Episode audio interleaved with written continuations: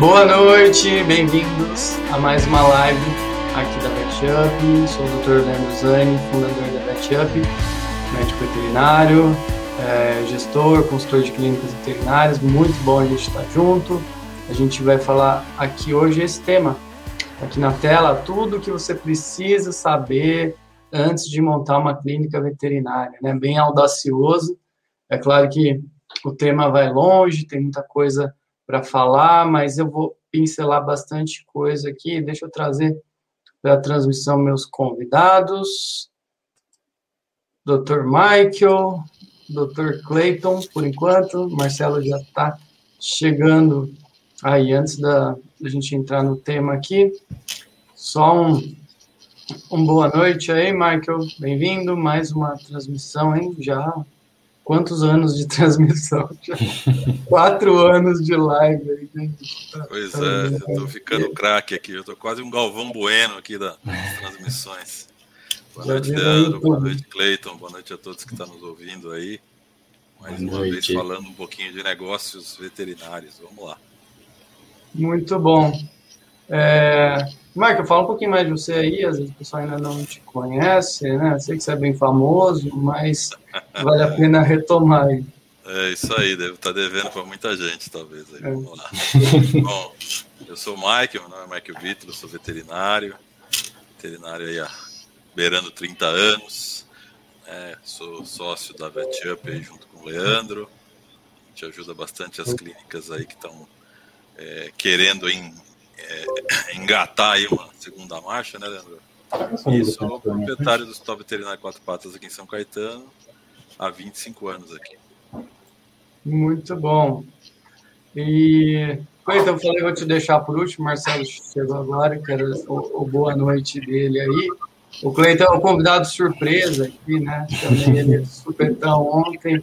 E eu quis trazer um case prático, né? De um veterinário que idealizou o negócio e montou esse negócio aí do, do zero, né? E como foi esse processo de planejamento e de realização, né? Porque a gente estava discutindo aqui em off, né? Como que está sendo na prática, né? Que a gente planeja, mas depois que inaugura, né? Tudo é diferente, né? O Galvão Bueno já diria que jogo é jogo, treino é treino, né? Vamos lá, vamos jogar, né? Vamos jogar. Grande Marcelo, bem-vindo aí. Muito bom a gente estar junto aí mais uma noite. Boa noite, boa noite, tudo bem? Estão me ouvindo bem aí? Tá bom, tá bom sim. Então tá bom, boa noite. Boa noite aí, Leandro, Michael, Cleiton, um prazer. Tá, boa noite. Muito bom estar com vocês aí novamente e espero que a gente possa fazer aí uma, uma ótima live, uma excelente live para quem estiver acompanhando aí. A hora que Bom, Marcelo, fala brevemente aí de, de você. Tá legal. Sou o Marcelo Silva, sou fundador da Conta Pet. É, nós somos uma contabilidade especializada no mercado pet vet, né, atendendo aí pet shops, clínicas, hospitais, toda a cadeia, né, fabricantes, distribuidores, isso em todo o Brasil. Né, uma atuação aí bem intensa já há praticamente 10 anos, né, desenvolvendo ações específicas para esse mercado, e tentando aí a cada dia é, é, divulgar os mistérios da, da cadeia tributária, né, para a gente trazer benefícios tributários para os nossos clientes e, e, tentar, obviamente, trazer sempre uma, um, um, resultado mais eficiente, aumentando sua lucratividade, e essa é a nossa atuação, parte contábil, fiscal, tributária, financeira e por aí vai. Muito bom, grande parceiro nosso aí, né? É, eu desisti de tentar entender os impostos, aí quebra muita cabeça. Aí hoje mesmo passei um cliente para o Marcelo é, é, dar uma assessoria aí mais detalhada, né? Porque é muita conta para fazer. E é, o contador de confiança com certeza é fundamental aí para os nossos negócios. Muito bom, antes de passar para o Cleiton, aqui rapidinho, alguns avisos da noite. Então, quem está ao vivo aqui, aproveita que está ao vivo, né? Já tem uma consultoria aqui com a nossa equipe, tira suas dúvidas. Às vezes você está no processo de montagem do seu negócio e tem dúvidas bem, bem práticas, não tem pergunta boba aí, pode trazer aqui que a gente vai responder tudo, tá? Aproveita aí, você está no YouTube, é, dá um likezinho aí no vídeo, isso nos ajuda bastante. Se inscreve no canal, ou a gente precisa de mais 10 aí para bater mil inscritos no nosso canal do YouTube e ativar a aba da comunidade aí para postar mais coisas. Eu quero que o YouTube seja o nosso canal principal de comunicação. É, quero fazer transmissões novas aí toda semana, né? Ainda estou acertando os horários, né? Disse que seria semanal, mas felizmente a gente está com uma agenda bem apertada aí para conseguir fazer semanal, mas pelo menos mensal a gente garante. E se você não consegue parar aqui para assistir, vai lá no Spotify, procura VetUpcast, tem lá nosso podcast lá, tem desde 2016, já mais de cinco anos aí de podcast, tem uma porrada lá de episódio, muita coisa boa, e o Michael já tá, tá lá, Marcelo, não sei se tem apareceu em algum episódio anterior, Acho que não, né, Marcelo? Você foi em aula fechada, né? Não, em aula fechada, é. Aula fechada. Então depois. Ah, então você está inaugurando aqui. dentro do, do podcast. Um especial aí de vocês. Muito bom. E para a gente te notificar, se não perder nada de conteúdo, tá? A gente não enche o saco com propaganda, compre, compre, compre, somos os melhores do mundo, não. Tá? Entra lá no Telegram, quando tiver transmissão, vídeo novo, a gente avisa, tá? Eu não gosto de encher o saco dos outros para comprar, porque eu não gosto que me encham o saco, tá? Então a gente vai mandar só conteúdo é, para vocês e quem quiser mais conteúdo, mais é, informações sobre a gente, entra lá no site, tá? A gente está refazendo o nosso site, ele estava meio defasado aí, mas já tem bastante coisa boa lá no blog e aqui no canal do YouTube mesmo, bastante coisa, tá?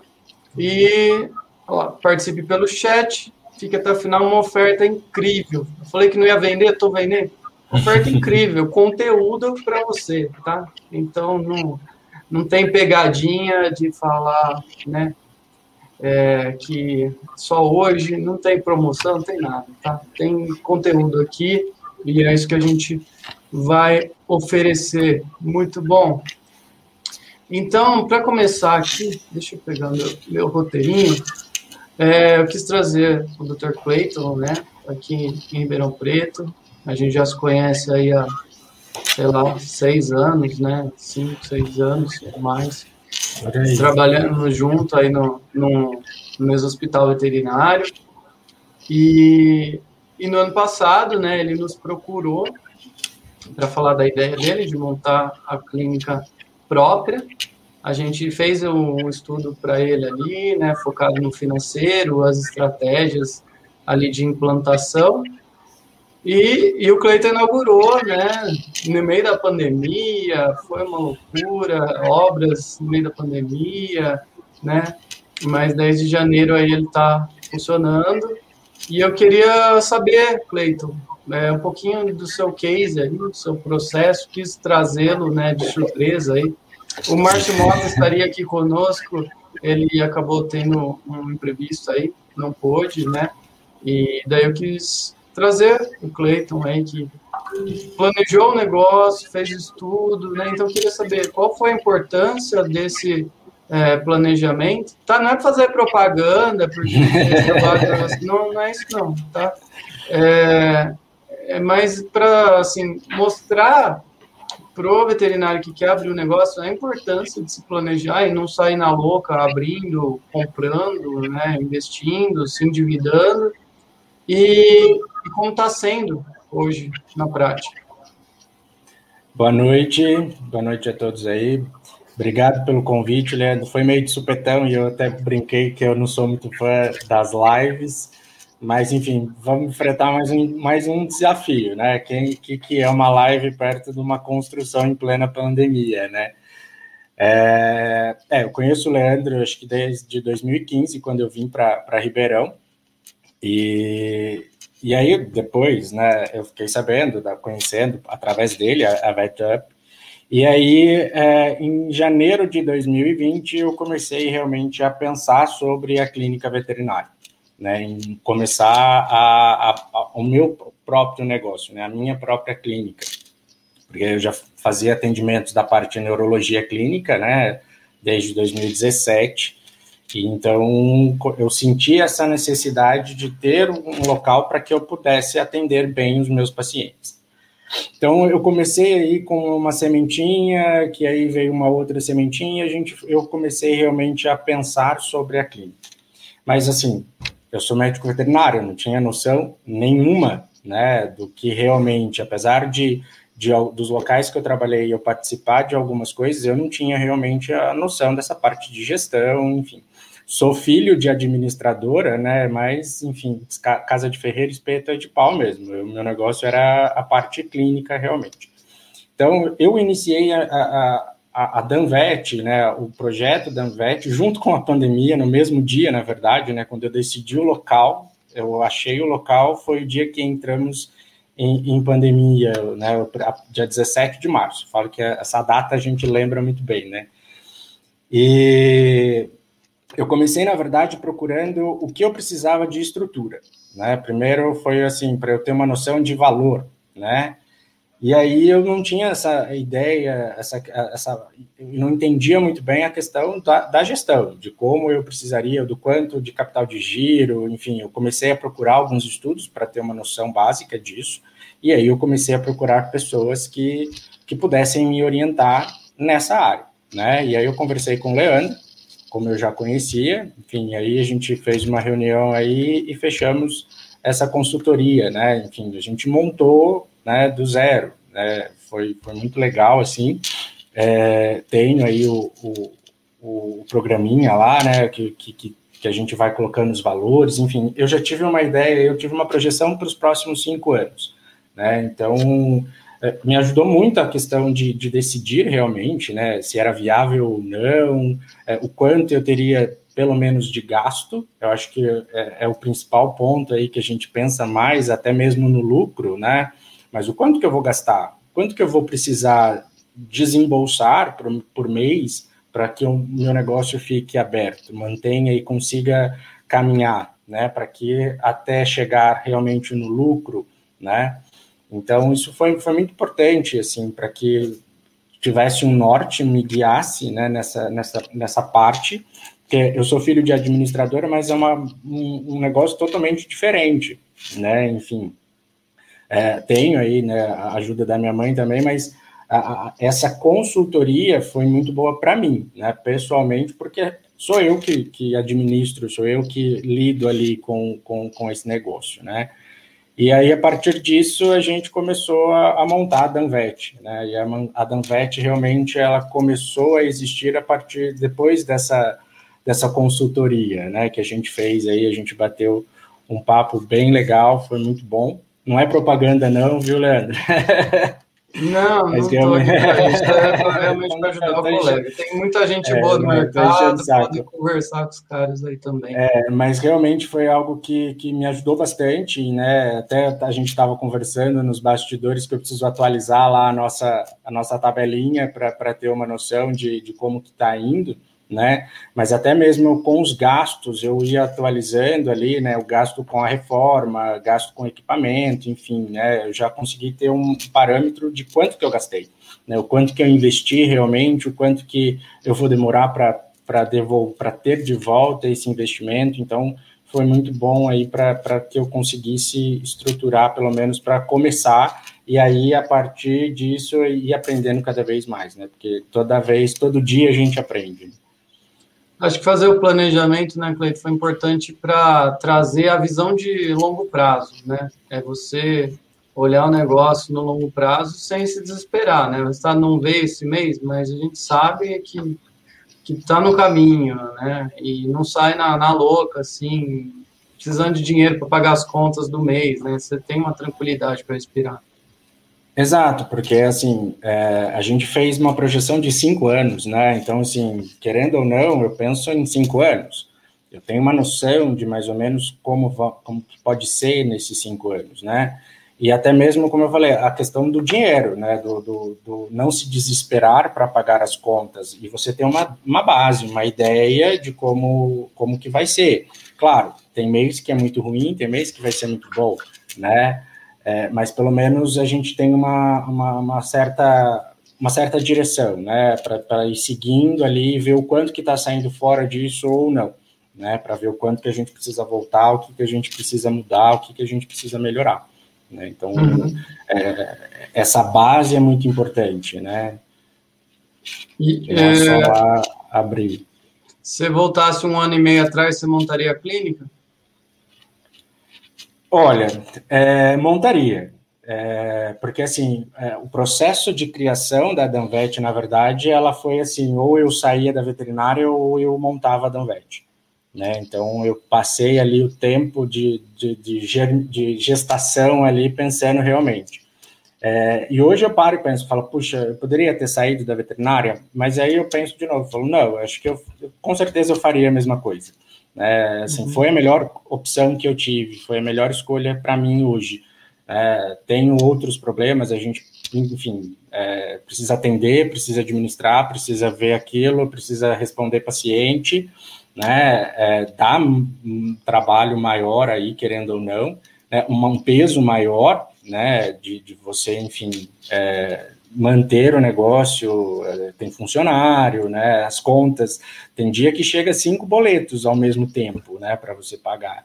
Então, é, você tem, tem que, que administrar um pouco. Eu falo que é uma loucura diferente, né? Então, é, é, diferente quando chega uma emergência, duas, três emergências ao mesmo tempo, do que quando chega cinco boletos ao mesmo dia para você pagar, né? ao mesmo tempo.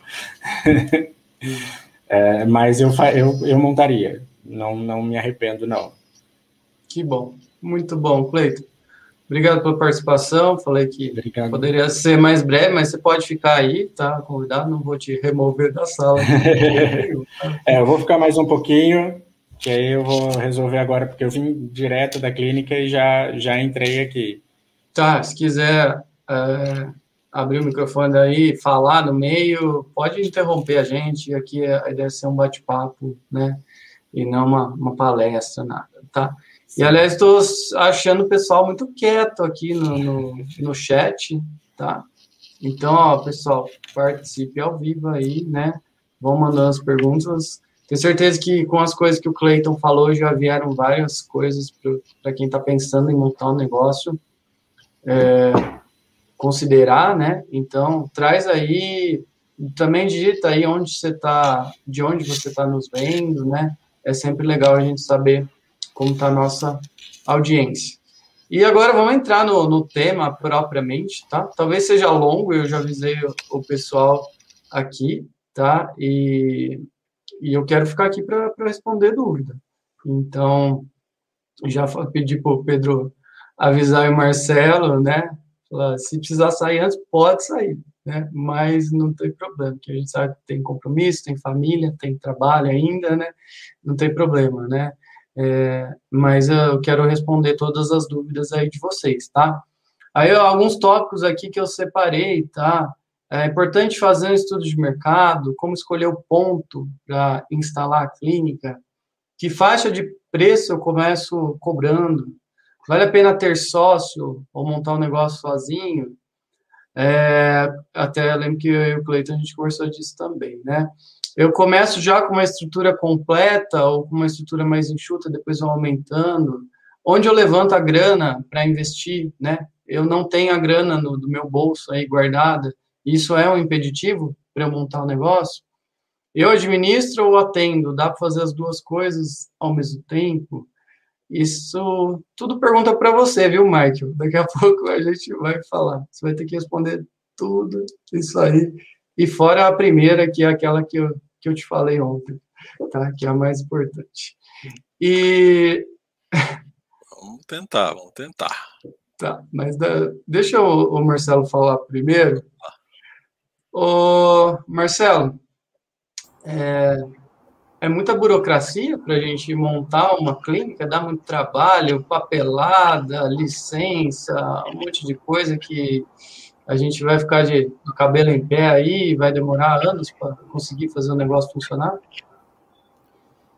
Cara, na verdade é o seguinte, né? Acho que é fundamental aí. Eu, teve várias, vários pontos que o Clayton até abordou aí que eu queria pegar os ganchos, né, mas eu vou, eu vou conseguir lembrar aqui, né. Eu acho que antes de a gente falar sobre a questão da burocracia, a complexidade, é importante a gente ressaltar para quem está acompanhando aqui que, primeiramente, a gente precisa gostar do que a gente faz, né, cara? Porque se você não tiver o sangue na veia mesmo, você desiste no meio do caminho, né? Porque é, os desafios, eles são, são, são diários, né? Existe no começo, que existe todo um, um trabalho aí de projeção, como o Cleiton pontuou, que fez um trabalho junto com vocês aí, né? Então, assim, de, de, cinco anos, né? Você tem conta para pagar, enfim, você tem que fazer investimento, você tem que ter é, a tranquilidade, né? Para você poder esperar o tempo certo, para você ter o retorno, a lucratividade, porque tem gente que, de repente, vai montar um negócio que pensa assim, pô, olha para o vizinho ali e fala, vou montar uma clínica, vou montar um hospital. Né? Ah, daqui seis meses, um ano eu tô, tô lucrando, né? Tô ganhando. E não funciona dessa forma, né? Então, é tudo realmente através de planejamento, né? Por isso que é importante a gente estar aqui discutindo, falando sobre o assunto, porque é, a gente consegue trazer muita base, muito parâmetro desse mercado. E respondendo a sua, a sua, ao seu questionamento, Leandro, assim, existe sim as complexidades, né? Mas trazendo até, já pegando também dentro daquilo que eu coloquei, se houver um planejamento, né, tudo é possível, obviamente, é, ser atingido no sentido dos objetivos, né, da regularização, etc. e tal. Você tem aí um período para abertura de empresa, você tem um período para emissão das licenças, né? Então, assim, nada que inviabilize, obviamente, você abrir o seu negócio e startar uma operação. Né? Mas para você estar 100% né, regularizado para exercer sua atividade, você precisa, obviamente, ter o seu CNPJ, né, a, o cadastro da, junto aos órgãos, né, junta comercial do seu, seu estado, é, Receita Federal, posto fiscal, prefeitura, e, consequentemente, todas as licenças necessárias também pertinentes à operação, né? Que aí vai variar também de acordo com cada particularidade. Então, tem questão de vigilância sanitária, né? Tem questão de corpo de bombeiro de acordo com a metragem do estabelecimento. Então, tem todo um processo, né? Que não é nada que você diga assim impossível, mas existe sim uma complexidade que é possível você, obviamente, é, atender as exigências do, do, do, dos órgãos, né? Que fiscalizam, mas tudo com certeza através de, de processo e planejamento. Tá? Não entrei aqui em prazos, a gente pode falar assim em prazos, mas vamos, aguardar também como você falou a pergunta do pessoal aí da galera.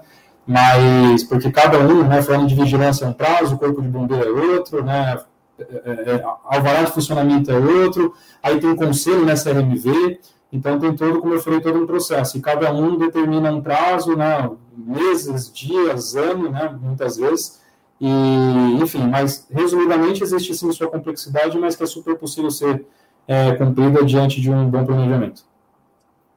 Muito bom. Eu até tinha anotado aqui já para perguntar de, de prazo, né? Mas vamos deixar pois o é, pessoal... Marcelo deu uma enrolada, né, Marcelo? Fala um número para nós, pô. Médio. É, quando a gente fala de. Vamos falar de alvará de funcionamento, né? Que é o principal, né? Vamos falar assim, todo mundo, obviamente, todos os estabelecimentos precisam do alvará de funcionamento. Hoje, o alvará de funcionamento, por exemplo, ele demora no mínimo seis meses para ser verificado pela prefeitura. Né? Quando eu falo verificado, é para ser analisado. Então, assim, se a gente der entrada hoje, né, por exemplo, julho, você só vai ter a atenção da prefeitura em relação ao seu processo, né, que você protocolar, lá para dezembro ou janeiro. Né? Isso não estou dizendo que vai ser emitida a sua licença de funcionamento. Eles vão verificar e certamente vai voltar com uma exigência, né, porque dificilmente, sendo muito franco, você consegue de bate-pronto atender a exigência é, é, no primeiro protocolo que você faz, mas em média, por exemplo, quando você fala de alvará de funcionamento, é no mínimo seis meses a um ano, né, para você ter a atenção da prefeitura voltado para o processo que você protocolou. Já tive casos aqui de processos que saíram com um ano, alvará de funcionamento, como já tive casos de processos de funcionamento que saíram com quatro anos. Você tem uma ideia aí de uma coisa que realmente é muito particular, né, de cada área, cada região, aquela questão do, da regra de zoneamento, é permitido, não é, né, fins comerciais ou não, é misto, né, então tem toda essa questão também a ser avaliada. Outra coisa que é interessante, né, e aí vem muito é, dentro do tema que a gente trouxe aqui, né, ó, é, tudo que você precisa saber antes de abrir né, uma clínica, um hospital. Cara, é muito bacana a gente falar de, de, de alguns cases, assim, eu, eu, já tive muitos casos aqui também de, de empresas, onde a pessoa faz a locação do espaço, né, faz todo um investimento, né, independente do, do, do preço que paga ou o valor, enfim, e vai, vamos falar um número aqui, investe lá 250 mil né, numa estrutura. E aí, quando você vai dar entrada, já nas licenças, você não está permitido a, a, exercer aquela atividade naquele endereço. E aí você, é um balde de água fria, né? Porque assim, aí qual é a solução?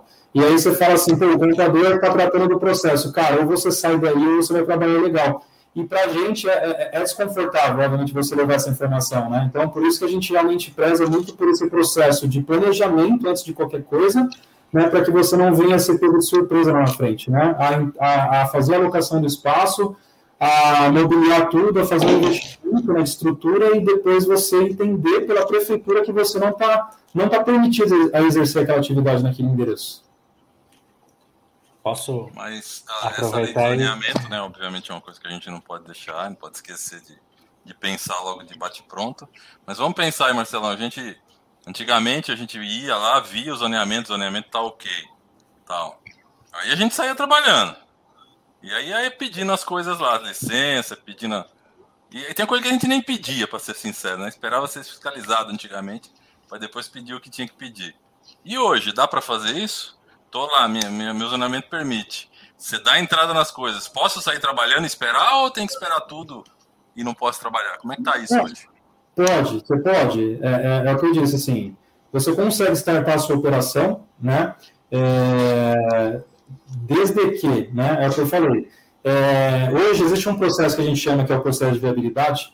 Antigamente não tinha isso, né? Antigamente não tinha o processo de viabilidade. Antigamente é o que você falou, Marcos. Você entrava, você não sabia se podia, se não podia, ou superficialmente você sabia, ah, eu acho que eu posso, né? E você entrava.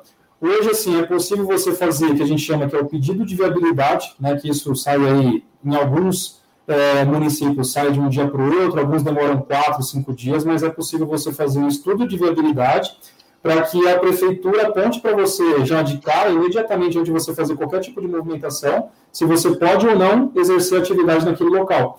Entende? Então, assim, é, praticamente eu estou respondendo o que você me perguntou. Cara, eu posso começar ali sem saber se, né, antes de eu dar entrada no processo? Pode. Você tem hoje a, a autorização da prefeitura, não é autorização, a prefeitura te dá a visão, mas que, ó, esse endereço é permitido ou não exercer essa atividade, antes de você dar entrada no processo, entendeu? Isso é possível através do pedido de viabilidade. Acho que eu respondi o que você perguntou, né? Acho que foi isso. Eu acho que o Cleiton queria até complementar sobre isso. É, é, pegando o gancho do planejamento, né? Porque quando eu achei a, a casa, né, o local que eu queria abrir a clínica, antes de fechar o negócio, eu procurei saber se eu poderia é, exercer a função ali. Né? É, é uma área tanto residencial quanto comercial, né? Mas aí eu entrei em contato com a prefeitura, com o contador, com a imobiliária, e aí sim eu tinha, tive o, o, ok, né? Pode, poderia exercer. Então aí eu fechei e dei continuidade no, no negócio. Com relação a prazos, né? Que a gente estava falando, que, você, que o Marcelo estava falando aí, é, a prefeitura ainda não fiscalizou a minha obra. Eu tenho o alvará, o alvará saiu rápido, tá? Eu tenho o alvará, mas ela ainda não foi fiscalizar. Eu tenho seis meses de aberto. Né? Então, é, é, pode ser aí até seis meses ou mais, né? mas ainda não saiu a parte, assim, a fiscalização. Né? É, eu dei a entrada, eu, o alvará de funcionamento do, do Corpo de Bombeiros não demorou muito, não, foi até que rápido, né? mas ainda a fiscalização ainda não, não foi. Você tem, você tem o protocolo, é isso, Cleiton? Protocolo, né? Que é, é, é, é, o que permite você. É, é, o que acontece. Vamos lá, é importante você ter citado essa questão, porque assim, é, a partir do momento que você dá entrada na prefeitura, que eu falei assim, eles demoram seis meses no mínimo para avaliar. É, mas se você tem o protocolo na mão, já, já, já, já, já dá a entender que assim, você está agindo de boa fé, né? Você já está indo atrás da documentação, assim, você não tem, é, vamos dizer que, responsabilidade pela morosidade do órgão, né? Então, assim, você já está apto a desenvolver suas atividades. Lá atrás, como você falou, eu fiz o pedido de viabilidade, foi sinalizado que eu podia exercer atividade, então legal, você seguiu. Então você já sabe que assim, a prefeitura já apontou para você, Cleiton, você pode exercer a sua atividade nesse endereço. Aí você seguiu e obteve o protocolo. Aí você já está, é, digamos que, regularizado junto à prefeitura, como eu falei, porque você não tem responsabilidade pela morosidade da prefeitura. Sim. É isso. É, né? é um alvará, é, é um alvará de funcionamento. Eu posso funcionar até eles fiscalizarem. Aí eles fiscalizam, se eu tiver que mudar alguma coisa, e aí eu tenho que ir atrás do que eles apontaram, né? É, aí, Mas eles já me dão a autorização, né? É, eles vão provavelmente assim, normalmente eles, eles pedem para você fazer alguma adequação ou outra, mas a partir do momento que você protocolou, é isso daí. Você já está você já, você já tá regularizado junto à prefeitura, porque entende-se, como eu coloquei, que você já está agindo de boa fé. Né? Diferente se você começasse a fazer suas atividades e não fosse atrás da regularização, né? É, exato. E até o prazo, por ser no meio de uma pandemia, né, que estava tudo fechado, é, eu, eu dei entrada em novembro, né, que eu, porque assim, todo o processo da casa, enfim, até eu abrir o CNPJ, eu comecei as obras em julho e abri o CNPJ em novembro. E assim, em dezembro eu já tinha o alvará, já estava quase tudo ok, entendeu? Então foi rápido, até para o meio de uma pandemia, tá, foi até que rápido todo esse processo. Assim. Aí, aí vem a questão também, né? Porque é, é, engraçado, né? A gente fala assim, ah, começou a pandemia, assim, o que você espera é que exista morosidade em tudo, né? E essa parte de regularização junto aos órgãos, assim, algumas delas, não todas, né? Porque hoje nem todos os municípios também trabalham de forma integrada. Mas a gente teve, assim, grande parte de processos por ser tudo online, né, a gente, a gente é, fomos forçados né, a, a, trabalhar tudo de forma remota, né, então muitos processos eles foram otimizados na pandemia, né, então realmente é, houve uma surpresa né, para a gente nesse sentido, porque é, algumas coisas começaram a integrar, né, ser integralizado, e, e, algumas coisas começaram assim, a abertura de empresa também passaram a sair é, é de forma mais otimizada também, num curto prazo. Mas, por exemplo, se você for para outra ponta, vamos falar do conselho. O conselho, a morosidade foi, né, é, é, fechou, né, o pessoal não estava trabalhando, enfim. E, então, por isso que eu falei, é, como não existe uma integração, né, um padrão, cara, uma parte você tem otimização de processo e a outra você tem uma, uma morosidade muito maior. O conselho é um exemplo disso, né? A parte do CNMV praticamente parou. É, o conselho, eu assinei os documentos no dia da inauguração, que o, que o contador foi lá, então eu assinei em janeiro. Eu recebi os papéis do conselho com o certificado ontem. É, eles retornaram recentemente. Eles retornaram agora, na verdade, né? Então, assim, foi realmente algo. É, se eu não me engano, assim, a gente estava até acompanhando também aqui, postando até nas nossas redes sociais, mas se eu não me engano, acho que foi junho que eles voltaram, maio, não lembro exatamente agora de cabeça, mas eles voltaram recentemente. E aí, aí começou a realmente andar um monte de processo que estava parado. É. por um lado, assim, fez muita coisa online, assim, até o mesmo projeto da obra, enfim, para mudar de residencial para comercial, foi tudo pelo, pelo, pelo site, foi tudo online mesmo. Então, isso com certeza agilizou o processo. É, né? é, é, eu tive agora, eu estou com um impasse, porque eu preciso pegar a, a planta anterior da casa para dar sequência para dar sequência no processo da, da vigilância. Que eles pedem, o, o, o eles estão pedindo o, a planta anterior da casa para comparar, para ver o que, que tinha já de autorizado aí a mudança, para ver o que eu mudei, e aí sim eu consigo dar andamento na parte da vigilância. Né? É, e muitas vezes é, uma licença está condicionada a outra. Né? Então, assim, você não consegue emitir vigilância se você não tiver o funcionamento. Né? Normalmente é assim. Agora está sendo muito mais, né? Os municípios eles estão aderindo aí à, questão do, da, dessa integração, né? da sincronização, e você não consegue ter uma licença se você não tiver uma outra, né? Então é uma condição, né? Você tem que ter o funcionamento para você ter vigilância, você tem que ter a vigilância para ter o bombeiro e assim sucessivamente. E aí os caras vão amarrando uma coisa na outra. Né? O problema é quando você, de fato, você tem uma dificuldade de regularização num, num, num destes âmbitos, e aí o que inviabiliza você emitir uma outra licença, né? Aí realmente complica bastante. É. Tiver uma pergunta aqui do Pedro, se a live vai ficar disponível. Sim, acabou a transmissão ao vivo aqui. O vídeo já está automaticamente no YouTube. Então, se você entrou no meio, perdeu o comecinho, não tem problema. Depois você retoma, mas não sai não, tá? Abandona por causa disso, não. Fica aí para você mandar pergunta para gente. Ô Marcelo, mas eu vou apertar mais que o Michael aí, tá? Eu chego aí para você e falo. Estou é, abrindo uma clínica, vamos, vamos, falar aqui em São Paulo, que você tem é, mais proximidade aí, apesar que vocês atendem o Brasil inteiro, né? Estou é, saindo da clínica que eu trabalho, mas ainda estou empregado.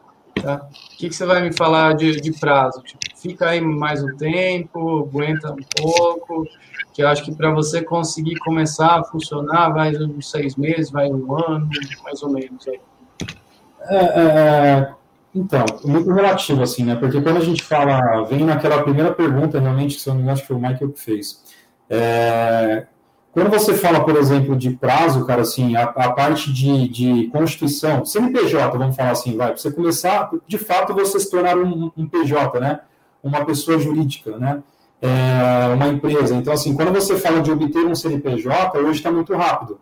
Né? A gente consegue obter um CNPJ, vai estando muito alto aí, 5, 7 dias. CNPJ, né? Então, assim, por que, eu falo CNPJ? Porque é, é, a, a, grande questão, quando as pessoas, as, as, pessoas procuram a gente aqui, ah, eu quero abrir uma empresa, é, isso é fato, né? Eles precisam do CNPJ para começar a fazer negociação. Ah, porque eu preciso conversar com o fornecedor, né? Porque eu preciso comprar equipamento, eu quero comprar em nome da pessoa jurídica, quero fazer tudo certinho. Então, o CNPJ, por exemplo, a gente consegue tirar em 5, 7 dias. Né? Tem, tem situações que se bobear a gente tira em 2, 3 dias. Né? Depende muito de cada região. É, só que, assim, é, eu consigo, por exemplo, ter um CNPJ e ele consegue começar a trabalhar, e aí vai faltar a parte que a gente está discutindo aqui, que são das licenças. Eu acho que a grande questão aí, na sua pergunta, Leandro, não é nem a questão do, do, do CNPJ em si, né? ter uma empresa e começar a atuar. Eu acho que está muito mais voltado para o que a gente falou no início, o planejamento, né? Como você falou, cara, segura um tempo aí, fica aí, né? Porque o negócio não é tão simples assim, né? Então, para você começar a ter um retorno, você vai levar no mínimo um ano, dois anos, três anos, enfim, né, dependendo do seu planejamento, da sua região, do tipo do, do perfil de cliente, que entra uma série de estudos aí, né? A região, cliente ABC, né? Qual que é o seu ticket médio, aí você, aí você domina essa questão também. Então, tem toda uma questão do, do estudo de, da parte de gestão, para saber o, o, tempo de retorno que você vai ter, né, que é muito mais importante do que a questão da parte de regularização, o CNPJ na mão e as licenças, né? para você decidir, para você tomar uma decisão, vou sair agora ou não, né, de onde eu estou. Né? Eu acho que é, eu, eu classificaria essa parte da gestão, planejamento, o payback, né, o tempo de retorno aí, como fundamental e não só a parte da, da, da, da regularização, sabe, CNPJ em si na mão. É, com falo, certeza. Falando em operação mesmo, Marcelo, é isso que você falou, acho que é, tem tudo a ver, acho que não tem como fugir dessas etapas aí. Mas falando em operação, né, eu acho que, que nem o Cleito falou, a fiscalização não aconteceu tal. Eu lembro da minha, da minha época, tem que, tem que fazer força para lembrar que faz tempo esse negócio, hein? Mas eu lembro que na minha época a gente ficou lá 10 anos sem fiscalização de, de vigilância sanitária. Talvez mais, nem, nem conselho tinha, sabe? A coisa era bem, bem longa mesmo. Mas de fato, para você trabalhar hoje, o que, que eu preciso? Né? Eu preciso, obviamente, ter o CNPJ, que nem você falou, só para a gente fazer uma consulta de compra de equipamento, sem CNPJ, dependendo da empresa, a gente nem consegue saber preço e condições de pagamento. Mas eu preciso é, comprar, eu preciso emitir nota fiscal. Então, acho que isso é um, é um fato. Quando eu consigo de verdade abrir, vamos esquecer as licenças, eu já dei entrada em todas.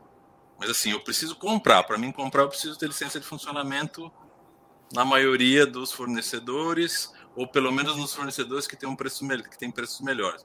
Porque tem fornecedor que passa aí na porta da clínica vendendo, sei lá que mercadoria que é, mas vende, né? Mas de fato eu preciso emitir uma nota para o cliente se ele pedir.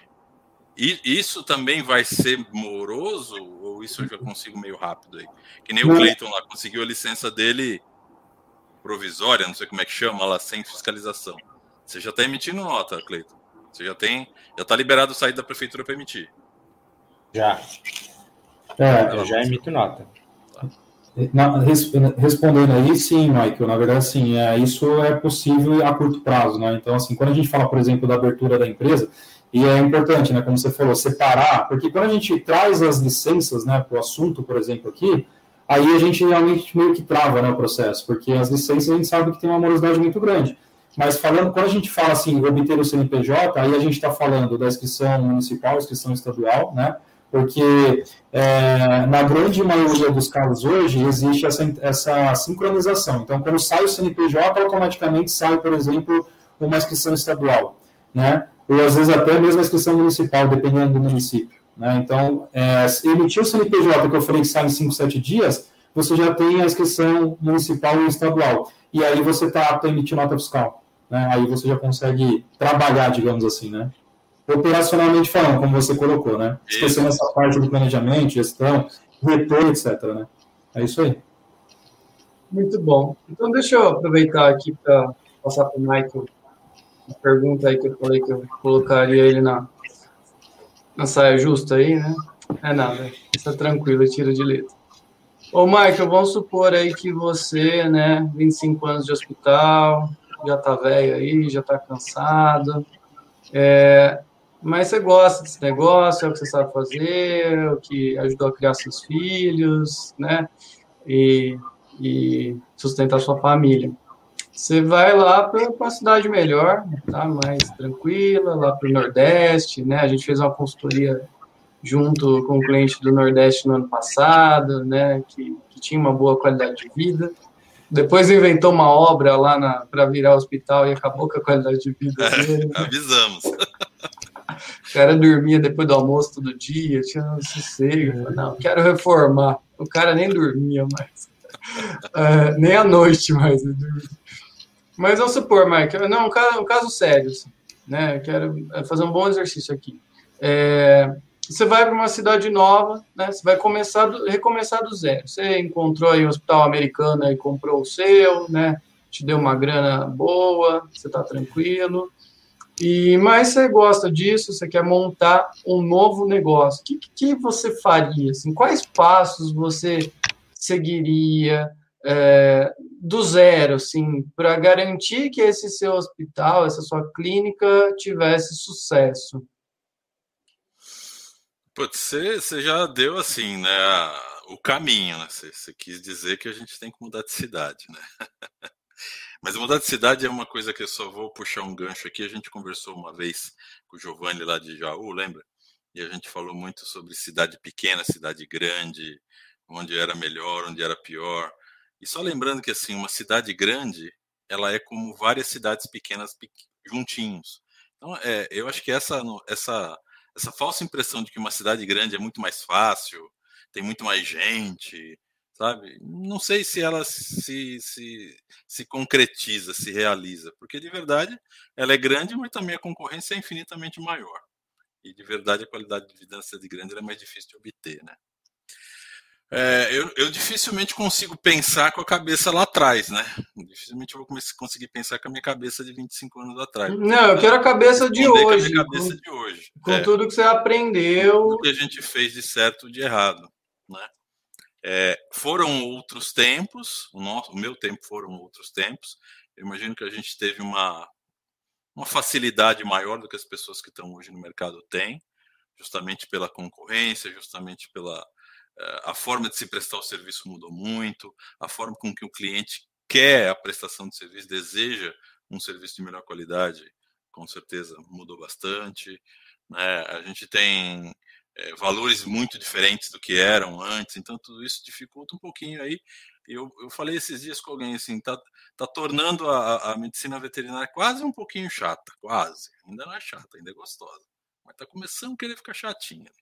Então hoje sinceramente, eu, eu iria tentar buscar qualidade de vida. Ponto. Né? Desta forma, eu pensaria assim, numa cidade média, de pequena. O que, que a gente fala de cidade pequena? Quantos habitantes é uma cidade pequena na cabeça de? Pequena? Cara, acho que é, depende da cabeça, né? Hoje eu estou em cidade de 20 mil habitantes. Tô... É, não, eu penso, eu pensaria numa cidade aí por volta de 100, 150 mil habitantes. É, acho que né? tem um bom, bom potencial. Onde a gente tem aí um bo, uma boa.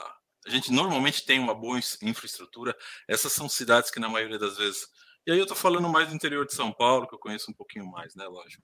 É, eu acho que não deve ser muito diferente em outras, em outras regiões, mas assim são cidades que são promissoras, são cidades que estão em, em, em franca expansão, né? então assim a, a, a, o volume né, de serviço, o volume que você consegue entregar, eu acredito que seja muito maior e a gente vai ter de verdade muito mais possibilidade de crescer, a curva de crescimento deve ser, deve ser mais acentuada do que você está numa cidade grande ou numa cidade muito pequena. Muito pequena ela te trava, né? Dependendo do serviço que você quer prestar. Porque mesmo uma cidade muito pequena, o cliente que está ali, ele gostaria de um serviço de boa qualidade. Não quer dizer que a cidade sendo pequena, o cara quer um serviço ruim. Não quer dizer que numa cidade pequena o cara não tenha dinheiro para pagar um serviço de melhor qualidade. Só não tem volume. né? E aí a, a competitividade acaba ficando muito acirrada com dois ou três concorrentes ali. Faria um planejamento muito bem feito. É muito mais fácil hoje fazer um planejamento. Eu sei, dentro desses 25 anos, tudo que deu, todo o meu portfólio hoje, né? A gente foi filtrando ele ao longo do tempo, com alguns com planejamento de, de alguns anos para cá, mas lá no passado por tentativa e erro, né? E, e o que deu errado a gente modificou, largou para trás, enfim. Então, assim, eu pensaria muito no portfólio de, de, de serviço que a gente vai oferecer e no que eu desejo para a minha empresa, aonde eu quero chegar num período de 10 anos, talvez 15 anos. Né? O que, que minha empresa vai ser daqui 10, 15 anos? Ela vai ser uma empresa é, muito personalizada, muito eu, né? Ou ela vai ser uma empresa que não depende do gestor, do dono, do sócio, do proprietário, e é uma empresa que vai ser, talvez, quem sabe, um dia vendida, alguma, alguma coisa nesse sentido. Então, assim, eu faria um planejamento muito bem elaborado, com números que a gente tem hoje que a gente não tinha antes, né? Com muito mais. Pensando muito mais aí hoje do que a gente fez lá 25 anos atrás. Aliás, não planejamos nada 25 anos atrás, né? Tudo isso que a gente falou aí, o Cleiton, o Marcelo, isso não existia, né? Existia sorte. Existia peito. Peito e sorte. Peito e sorte. As duas coisas são importantes. É, não era só sorte, né? Porque, assim, não, não só sorte. Todo mundo, todo mundo daquela época, se fosse só sorte, todo mundo tinha dado certo, né? Não, sorte eu digo do, do timing, né? É, é, é. Não, isso com certeza teve. Teve um gapzinho ali de, de profissionais, né? De falta de, de, de profissionais, entre aspas, assim. Que isso não acontece mais, né? Então a gente acabou pegando esse gap de tempo aí. Muito bom. Então a gente pode resumir, né, do que você falou aí, um estudo de viabilidade aí do, do mercado, né, você conhecer as características socioeconômicas ali da, da cidade, tá? É, não é só São Paulo não, viu, Mike? Tem muita cidade aí, interiorzão aí que que tá bem, né? A gente tem cliente interior de Minas, Paraná, Santa Catarina, Goiás, né? A gente tem ótimos clientes em Goiás, é, lá no, em Alagoas, lá que a gente atendeu. Então tem, tem Brasilzão aí, tem muita coisa boa, né? Tem cliente em cidade de 20 mil habitantes faturando 100 mil reais por mês, já com um hospital, quase um hospital 24 horas, sabe? Então tem, tem muita coisa boa mesmo, né? Mesmo cidades menores. Mas fazer um estudo de viabilidade, né, do mercado, entender o perfil de público. Acho que é muito importante também você ver se, se você, você tem um match ali com esse público, né? Sim, sim. Porque você vai lá para o Nordeste, né, que eu, que eu brinquei no começo, é, é diferente, né? Um paulista arrogante lá no Nordeste nunca vai dar certo, né? Só vai dar certo se for lá aberto e querer se integrar completamente à cultura, né? É, da região, né? Porque cada região é, é de um jeito, né? Então precisa é, se ter isso, né? Precisa entender o que, que o pessoal quer consumir, né? E quais são as possibilidades de incentivo que a gente possa levar para lá também, né? Mostrar para o pessoal coisas novas, diferentes, e saber se eles vão consumir, né? Vai fazer um estudo bem detalhado aí disso. Precisa. No, no passado até a gente já fez, né? Um bom estudo sobre isso, é, que é, é o que eu faria, né? Se eu fosse montar meu negócio. Vai para a rua, entrevista cliente, sabe? Conversa com as pessoas, vê o que elas querem, o que elas estão procurando. Ali tra traz muita ideia, tá? A gente contratou uma agência de publicidade para fazer isso por nós, tá? Mas acredito que você possa fazer e talvez seja muito bom, né? Vai você para a rua, vai você na praça ali, conversa com o pessoal, né? Descobre ali o grupo de. É, é que hoje em dia as reuniões estão mais limitadas, né? Mas as pessoas estão indo na pracinha ainda, né? Vai lá, e conversa, né? Leva seu cachorro ali para gerar uma empatia, né? E, e bate um papo. Acho que isso é, é fundamental, né? Você fez isso, Cleiton? É, eu fiz pouco, né? Que eu não, não conseguia sair porque foi bem no, no auge da, da, da pandemia, né? Também. Tava realmente muito parado. Mas assim, o que eu trouxe assim de, de, de, de, noção foi logo que eu comecei a pensar o que eu já tinha de, de até mesmo colegas, né, de, de conversar. E realmente a questão de levar o, o cachorro na praça é algo que, que você consegue ter realmente mais facilidade de chegar e perguntando. Então, assim, eu tenho, eu tenho uma cachorra, a gente, eu ia para passeava com ela todos os dias. Eu morava perto de uma praça aqui de Ribeirão, onde as pessoas caminham bastante. E, então, assim, sempre socializava, né? Então, eu nem falava que eu era veterinário. Então, assim, às vezes eu encontrava dois, três dias seguidos, assim, a mesma pessoa, e a gente, eu acabava conversando, e aí, assim, as pessoas que têm cachorro, elas falam, né? Ah, porque teve tal problema, ele passou por isso, então a, a gente acaba pegando um pouquinho mais disso, né? Assim, vai uma informação ali, uma informação lá, ah, passou por tal veterinário e fez isso e não fez isso, e aí foi para outro, enfim. A gente acaba absorvendo um pouco disso, né? Então, foi um, um, estudo que eu não fiz intencionalmente, mas que eu usei também durante esse processo, né? É, eu acho que assim, estando, não pode, não precisa ser formal, né? É é claro que é legal também, ajuda, né? Sim. Mas que o, o ponto fundamental aqui é a gente estar tá próximo do cliente e desenvolver um negócio diferenciado para ele.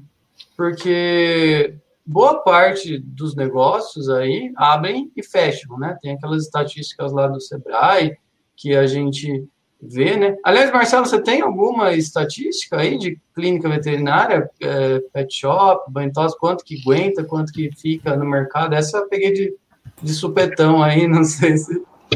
É, essa aí você pegou exatamente, cara, de calça curta, porque, é, sendo bem franco, assim, não tenho, tá? É, baseado, assim, obviamente, na, na, na, nossa carteira de cliente aqui hoje, é, eu posso dizer que o índice está até baixo, tá? Porque, assim, é, falando até da questão do, do, da experiência do Michael, há 25 anos atrás, né, do, do Clayton agora, então, assim, são, são cenários diferentes, né?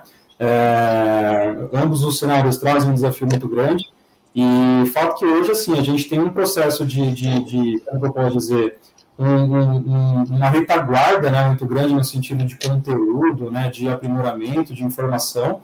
Então, assim, dentro da nossa atuação aqui também, todo o apoio que a gente dá no sentido da, da, da visão do mercado, da experiência, é, eu não, eu não tenho a, a, estatística do mercado, mas trazendo aqui, por exemplo, a nossa base de clientes, hoje nós temos também clientes espalhados no Brasil todo, é, eu posso dizer que o índice está muito baixo, assim, sabe, de empresas que estão abrindo as portas e estão fechando a curto prazo.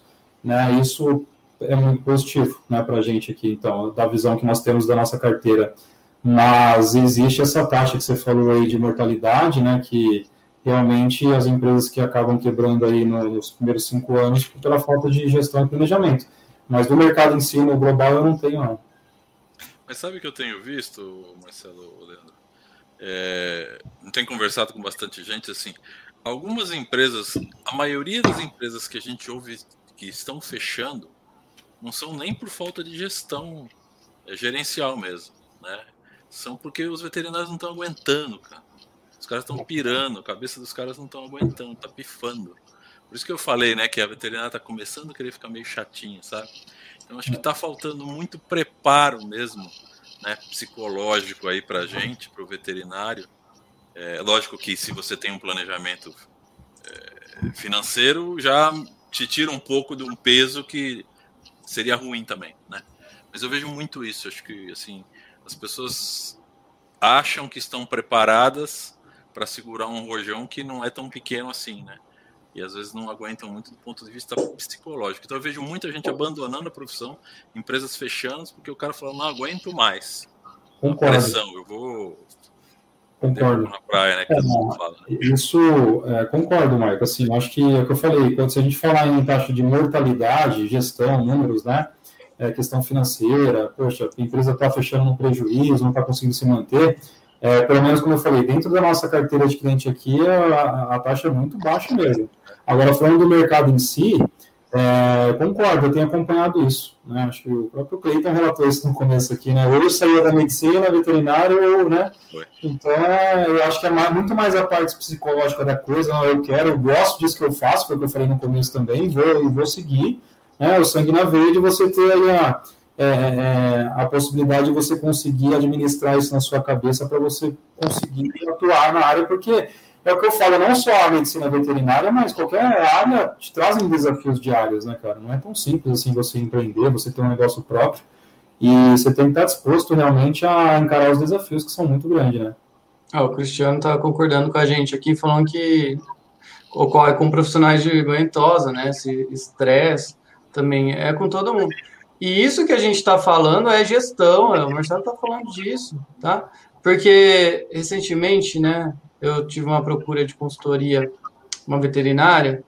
Hoje eu conversei com outra desse tipo, até a gente fez a reunião agora no finalzinho da tarde. Ela parou a reunião porque não conseguiu falar, começou a chegar cliente, e aí a gente remarcou para o sábado. É, mas essa veterinária falava comigo e, e ela dizia assim: eu preciso treinar alguém para me substituir. Tá? Então eu preciso de uma consultoria técnica. Ela queria me contratar né, para é, treinar tecnicamente a empresa. A gente, como empresa de consultoria, a gente ainda não presta esse serviço. Né? É até uma ideia que eu tenho, tem outros profissionais que fazem isso no mercado. Estabelecer processos de diagnóstico, de tratamento, etc. Eu falei, tá, tem esses profissionais, eu posso te indicar, mas você tem um problema de gestão. É por isso que essa pessoa não é, não adianta você criar os protocolos ali, os manuais, e, e você não conseguir fazer uma reunião, um feedback, você não fez um processo seletivo adequado, né? A gente discutiu isso com o Clayton, e é, toda essa etapa de planejamento, eu nem coloquei aqui no meu roteiro, mas é claro que envolve você se preparar para selecionar as pessoas certas para trabalhar com você. E essa veterinária estava super estressada também, de saco cheio, querendo fechar, por causa disso que o Michael falou.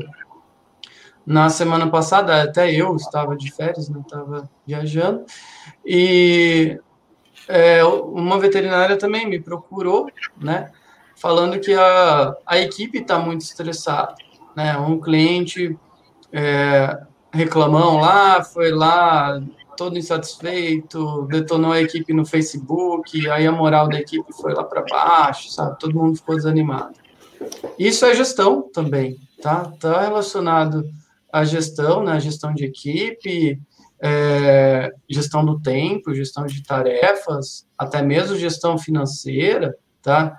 É, muitos desses problemas se resolvem com reunião semanal de equipe, tá? Se você não faz isso, né? Você já tem empresa, tem que fazer, tá? Porque você corta é, os problemas na raiz. Eu achei aqui, eu estava procurando é, os dados antigos nossos.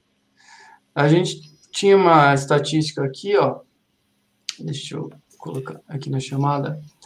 É, que foi uma pessoa de dentro do CMV em 2016 que me passou isso aqui, ó, que de pet shops e clínicas, 29% fecham no primeiro ano, 40% fecham no segundo. Mas eu não acho que é isso, o dado é antigo, né?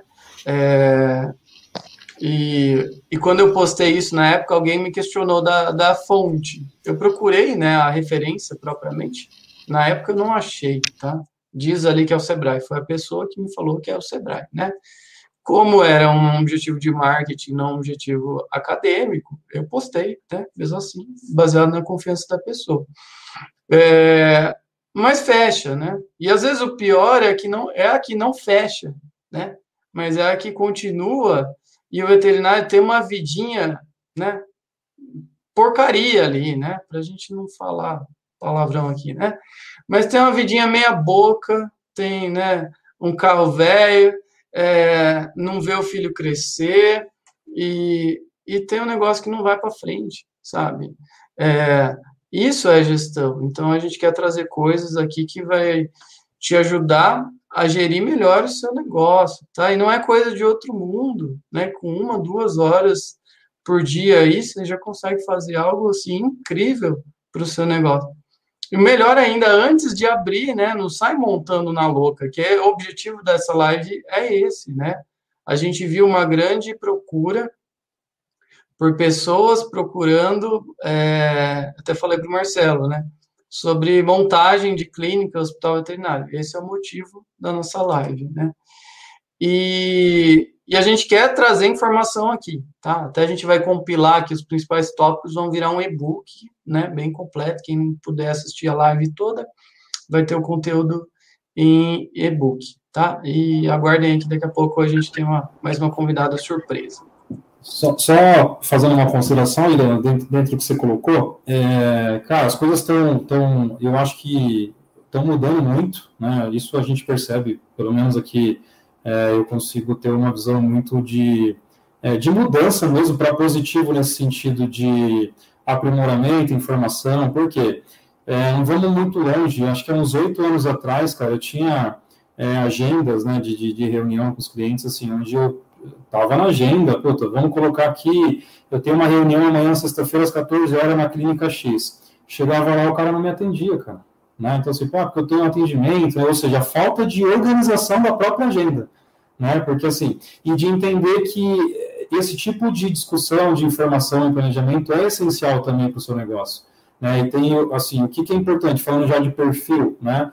É, é, importante que a pessoa, como eu coloquei, ah, goste daquilo que faz, esteja com a sangue na veia, mas você tem a visão daquilo que é importante e essencial para o seu negócio, né? Então, é, é o velho a gente tem outros mercados que a gente atende aqui, comércio, né, varejo, por exemplo, onde fala assim, o proprietário, ah, eu sei comprar e vender, né, o meu negócio é comprar e vender, legal, né, ah, cuidamos de tudo para você, né, eu vou fazer uma propaganda da contabilidade, eu cuido de tudo para você, cara, não dá, então você precisa entender, né, pelo menos parte da mensagem que eu quero transmitir para você, para que você pratique e aplique isso no seu dia a dia, né, você precisa conseguir fazer uma leitura de um fluxo de caixa, né, de, de, de, um orçamento, budget, né, um previsto realizado, sabe? Você precisa fazer uma leitura do seu negócio, acompanhado, sim, de, de profissionais, de consultores, né, financeiro, um contador, enfim, mas é, o negócio é seu, você tem que entender que o negócio é seu que você precisa interpretar informações do seu negócio, né? Com apoio, sim, de consultores, mas você precisa dedicar um tempo dentro da sua agenda e dentro do mês, semana, é, na quinzena do mês, enfim, ou mensalmente que seja, mas você tem que tirar um tempo para você discutir dados do seu negócio, né? Para você entender se as coisas estão acontecendo conforme foi planejado, se você está fechando positivamente ou não, né? Se vale a pena você manter o negócio ou não. Nós tivemos aqui a participação de um colega nosso aqui, falando, por exemplo, do Bentosa. Né, eu já gravei algum um vídeo no passado falando assim, ah, vale a pena manter o Bentosa, né? Então, assim, eu gravei um vídeo, coloquei até no nosso canal no YouTube, um canal que a gente praticamente não movimenta muito, né? Mas a gente vai passar a movimentar aí, mas, por exemplo, lá eu fiz uma continha básica, sabe? Porque eu participo de alguns grupos, né? Não só do mercado veterinário, mas assim, os próprios pet shop, casa de ração, né? O pessoal que está montando o negócio, iniciando aí.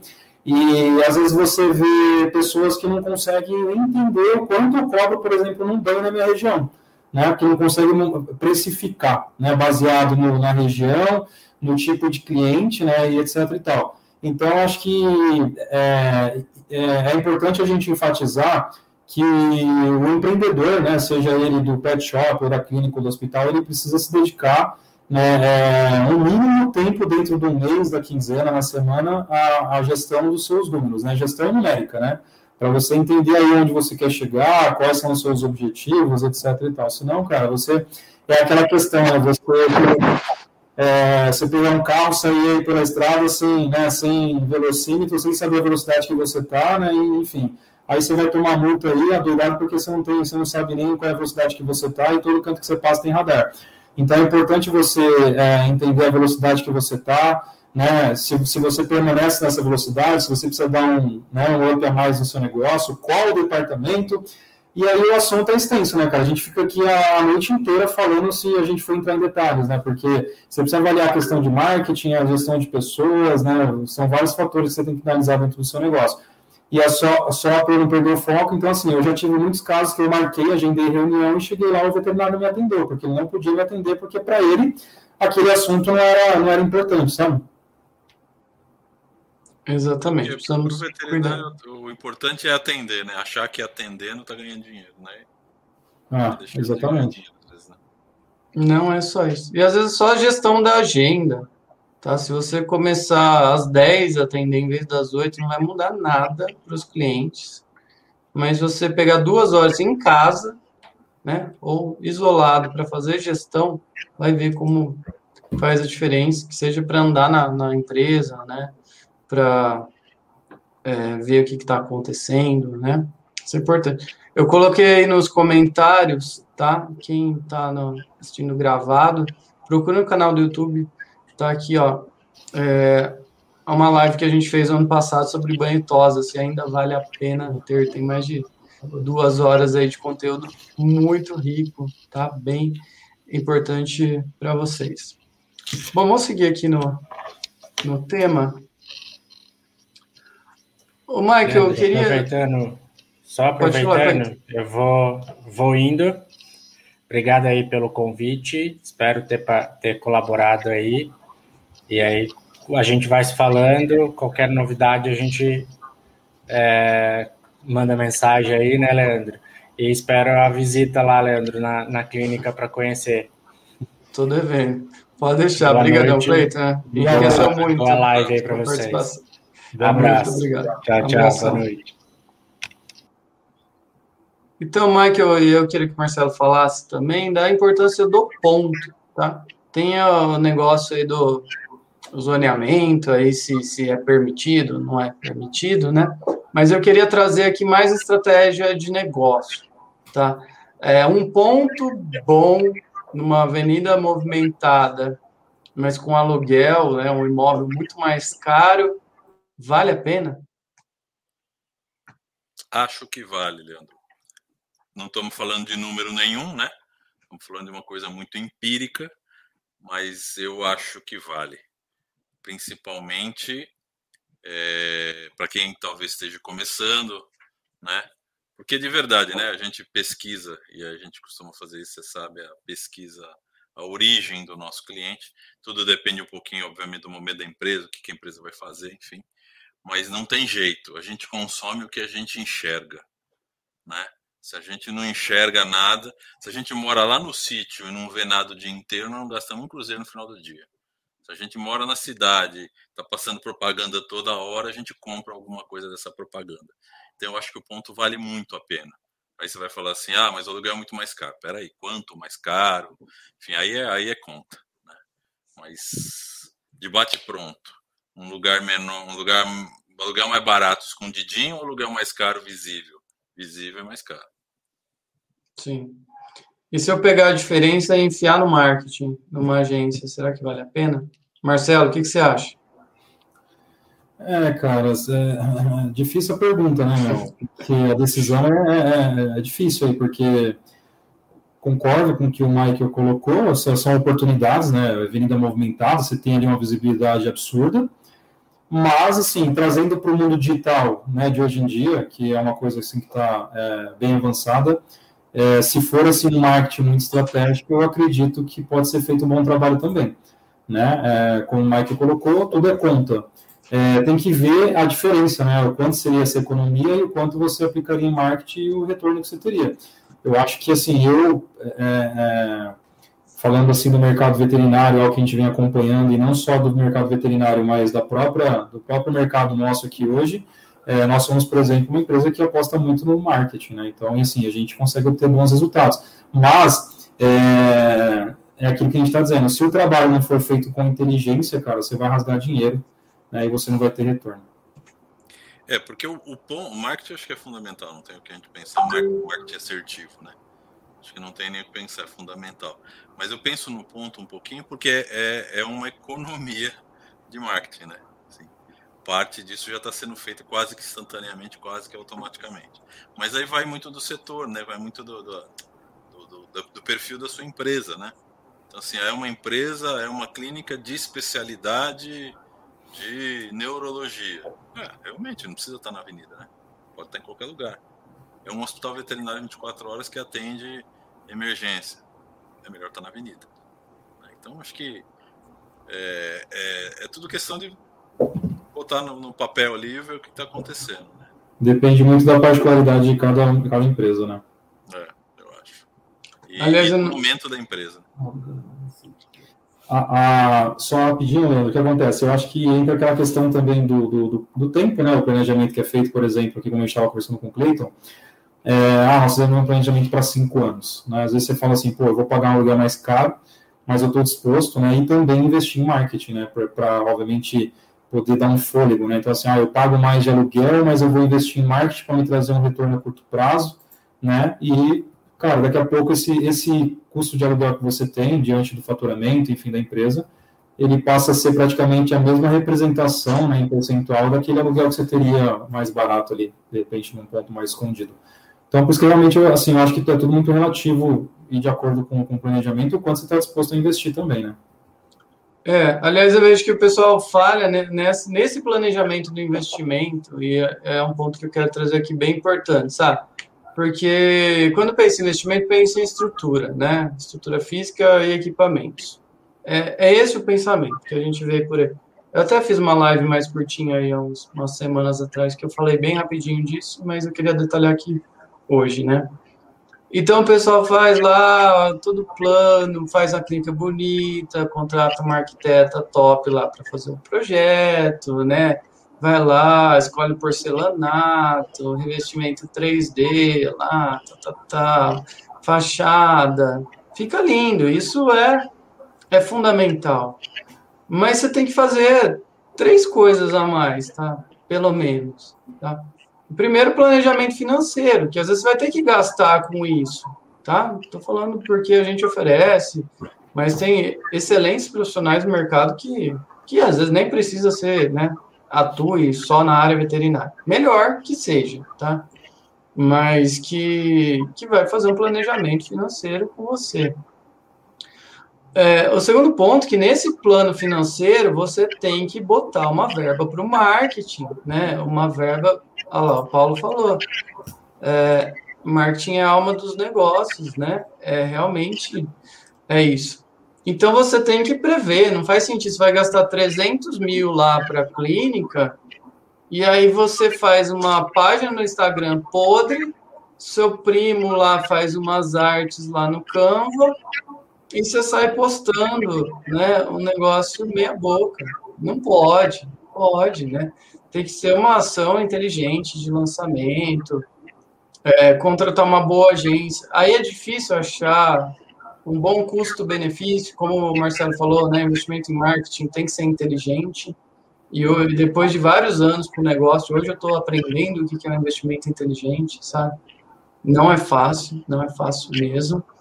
E, mas você tem que investir no marketing. Você gastou 300 mil, sei lá, deixa uns 20, 30 mil aí, pelo menos, para o lançamento e joga um pouquinho a mais aí no, no financiamento, sabe?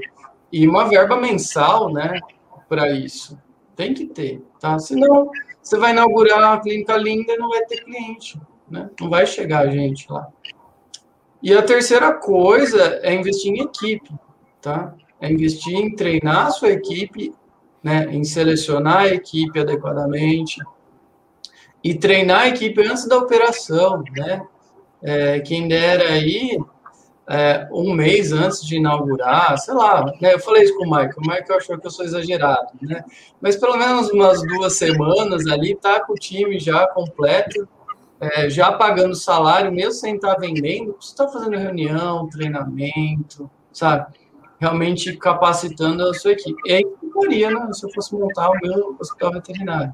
Eu tenho certeza que ele já entraria, né, num novo patamar ali, né, o, o cliente que chegasse visse aquela novidade, vai falar, nossa, que legal, né, aqui é diferente, o acolhimento é diferente. Agora, com uma equipe nova que nunca se viu, ou que é só você, né, e aquela secretária ali, né, que, que é sua tia, que estava desempregada, né, perdendo emprego na pandemia, agora veio trabalhar com você, é, também não, não, vai dar certo, tá? Então, são esses é, pontos fundamentais para a gente pensar, né?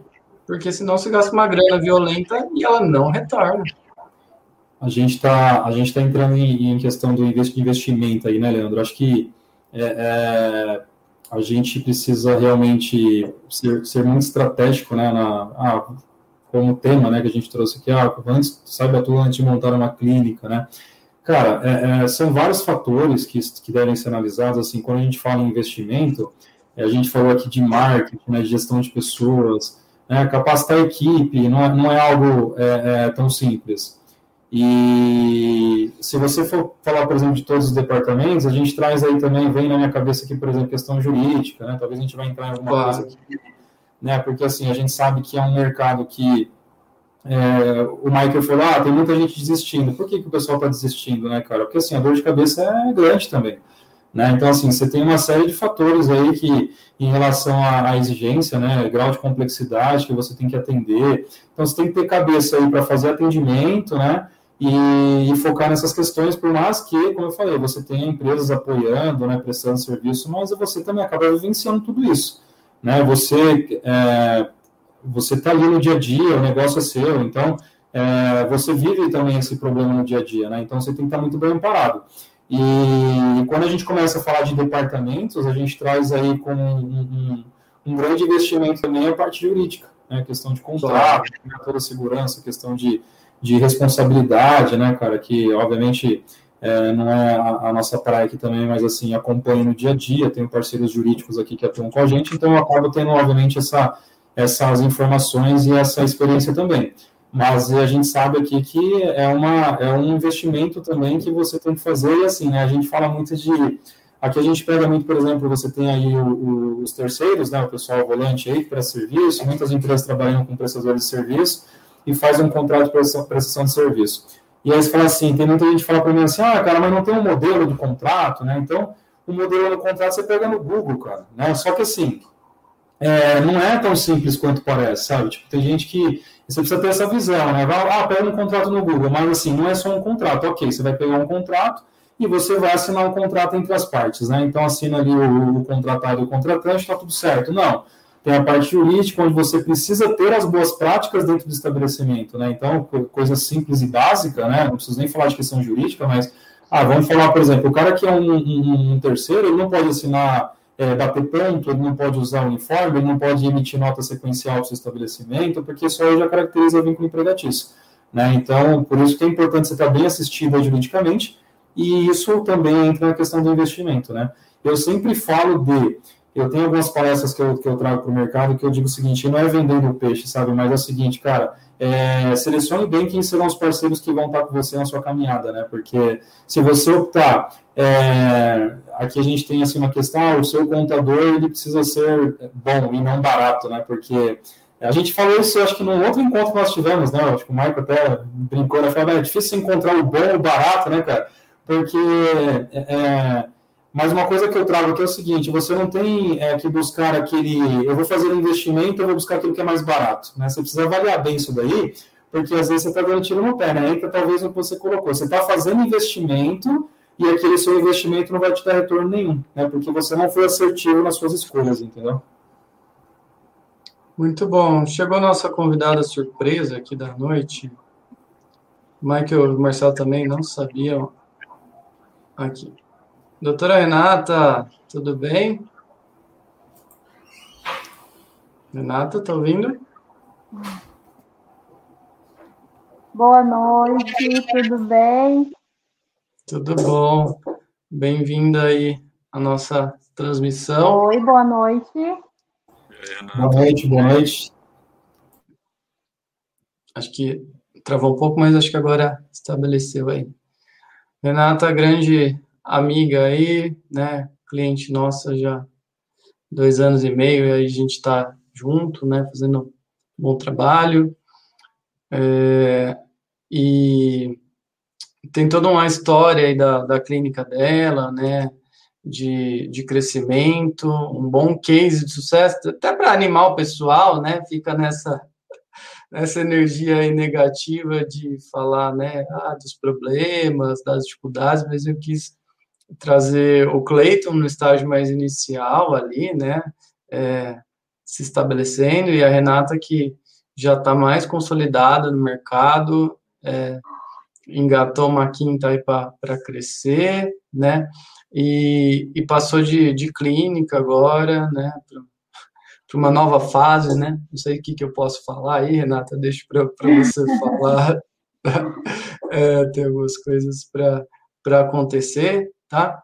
É, eu queria que você falasse um pouco do negócio seu, Renato, contasse um pouquinho a história aí, onde você está, e, e como é, foi para você, né, o processo de montagem, se houve planejamento, se não houve, e a importância da gestão no crescimento do seu negócio. Então, gente, minha história é um pouquinho maluca, né, no começo. A gente começou é, é, é, na verdade, isso. E eu comecei do nada. Eu era veterinária de uma outra clínica, eu tinha um emprego muito bom, é, no sentido de aprendizado, sentido financeiro mesmo. E aí a gente resolveu, é, eu por um motivo pessoal, acabei saindo de lá e falei, meu Deus, e agora? O que, que eu vou fazer? E aí a gente falou assim, meu pai falou, vamos montar a sua clínica? Eu falei, vamos. Aí eles falam que o mineiro não aguenta um vamos, né? Aí veio esse vamos do meu pai e eu fui. Então a gente chegou é, do dia que eu saí de lá até o dia que a gente inaugurou a clínica foi um mês e meio. Então foi tudo muito rápido, tudo dando muito certo. Eu falo assim, quando é para dar certo, dá. É, as coisas vão funcionando. E aí, em mês e meio, a gente estava com as portas abertas. Eu comecei fazendo ultrassonografia, né? Falei, nesse tempinho que eu estiver parada, vou fazer ultrassom volante aí, mas mesmo assim não deu muito tempo, porque a gente tinha que ficar acompanhando obra, planejando as coisas. Mas assim, um mês e meio é muito pouco. Eu até hoje eu falo, meu Deus, foi muito rápido. Mas graças a Deus deu tudo certo. E aí, assim, a gente abriu a clínica, eu comecei trabalhando sozinha, eu tinha um banho tosa, até que agora há pouco vocês ainda comentaram, né? Que será que vale a pena o banho tosa? Inclusive, essa aula vale muito a pena assistir. Mas quando eu comecei, é, o meu banho tosa, eu falo que ele era o meu psicólogo, porque muitas vezes eu não era uma pessoa nada conhecida, eu trabalhava mais com a parte de imagem e fazia alguns atendimentos lá na outra clínica. Então, quando a gente começou, ninguém me conhecia direito. Eu era, assim, na cidade mesmo eu era insignificante. Então, eu montei a clínica, até uma das coisas que vocês comentaram também a respeito do ponto, né? Eu escolhi uma casa, o aluguel realmente foi um, um tanto quanto mais caro do que eu estava planejando, mas era uma casa muito legal, uma casa grande, e era bem em frente ao shopping. Se eu atravessar a rua, eu estou dentro do shopping. Então, eu tenho ali um, um outdoor particular, uma vitrine, né? Então todo mundo me vê, porque se você falasse há cinco anos atrás, ah, Renata, veterinária, quem que é essa? Ninguém sabe. Hoje a gente já tem um nome consolidado na cidade, é, o pessoal conhece a gente, gosta do nosso trabalho. Então, eu acho que o ponto ali fez bastante diferença também. E eu falo tudo, né? A, o atendimento é, tem que ser diferenciado, o pessoal tem que gostar da forma que você atende, da forma que você trata o animal e principalmente da, da sua competência. Eu comecei ali sozinha, fiquei algum tempinho sozinha e com o tempo eu falei, acho que eu não estou dando conta mais. É, eu comentei antes a respeito do banho ser meu psicólogo, é porque muitas vezes, como ninguém me conhecia, eu acabava assim, tinha dias que eu não tinha conduta nenhuma. Então não entrava ninguém me procurando. Então eles queriam um banho. Então, pelo menos assim, o interfone tocava, entrava um cliente, entrava um dinheirinho ali, por mais que fosse pouco, estava ali, né? Eu precisava ver gente ali dentro.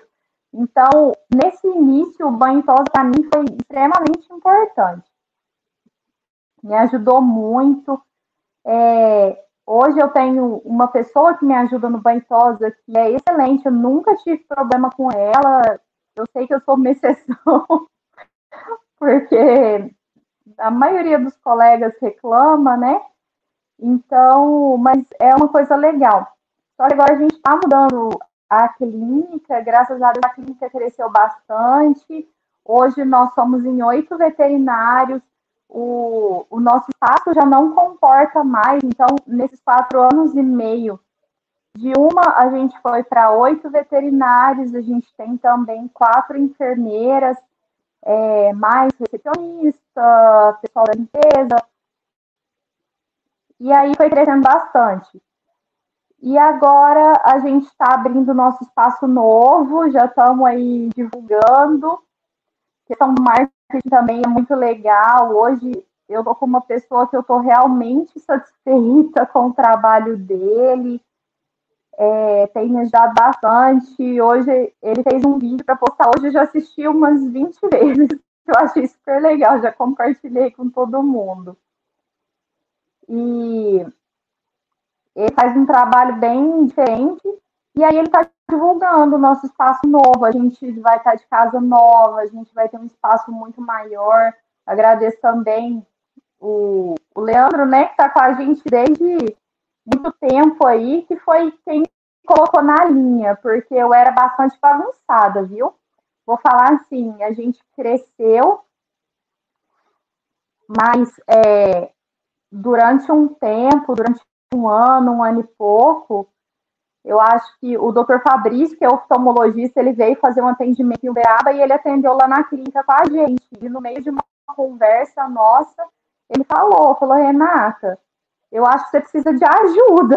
Eu falei, também preciso, porque eu me formei para atender, para fazer cirurgia, é, operar meus ossinhos, né, que eu adoro mas eu não nasci para administrar.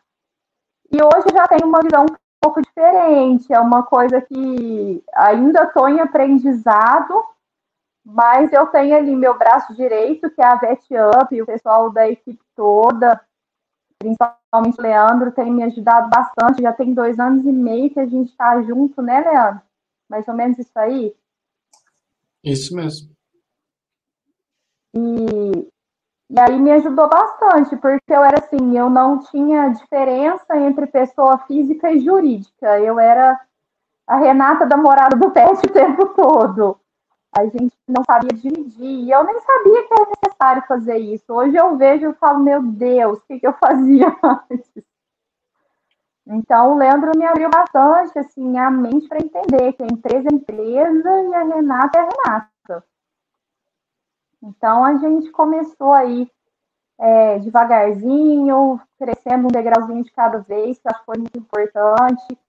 Esse ano a gente começou com atendimento 24 horas e, se Deus quiser, o mês que vem. Agora, em agosto, né, que a gente está terminando a obra da nossa casa nova, a gente vai se tornar o Hospital Veterinário Morado do Pet. A gente está super feliz, super animado. E o Michael também me ajudou muito desde o fluxo de salas da nossa obra, até com muitas dicas, né? Ele tem uma experiência enorme, então foi muito legal para nós ter a, a parceria da VetUp, porque eu, eu não sei, gente, não sei administrar. Eu brinco com o Leandro. Eu falo, não nasci para isso, eu gosto de osso. Mas é, é, a gente tem que aprender a gostar porque é uma coisa do nosso futuro. Se a gente não administrar, você pode ser o melhor veterinário, o melhor cirurgião veterinário e vai tudo por água abaixo. A gente tem que saber administrar. Eu acho que tinha que ser uma disciplina obrigatória em todas as, as faculdades, né? Não só de veterinária, mas em todos os cursos. Eu tenho essa parte. Tem que saber administrar. Sim. Eu ia falar que a gente não entrou nessa parte regulatória, né? Que a gente te ajudou a ver os fluxos ali de centro cirúrgico, a gente olhou a planta junto com a Renata, né? É, Para adequar. A gente até teria o Márcio Mota aqui, mas infelizmente ele não pode estar conosco, que, que domina muito, né? Isso, né? Uma próxima a gente traz ele aqui para falar mais sobre isso. E na parte jurídica, viu, Marcelo, também não tinha previsto o tema aqui, porque senão o negócio vai longe também, né? Eu sei que é fundamental. É verdade, é verdade.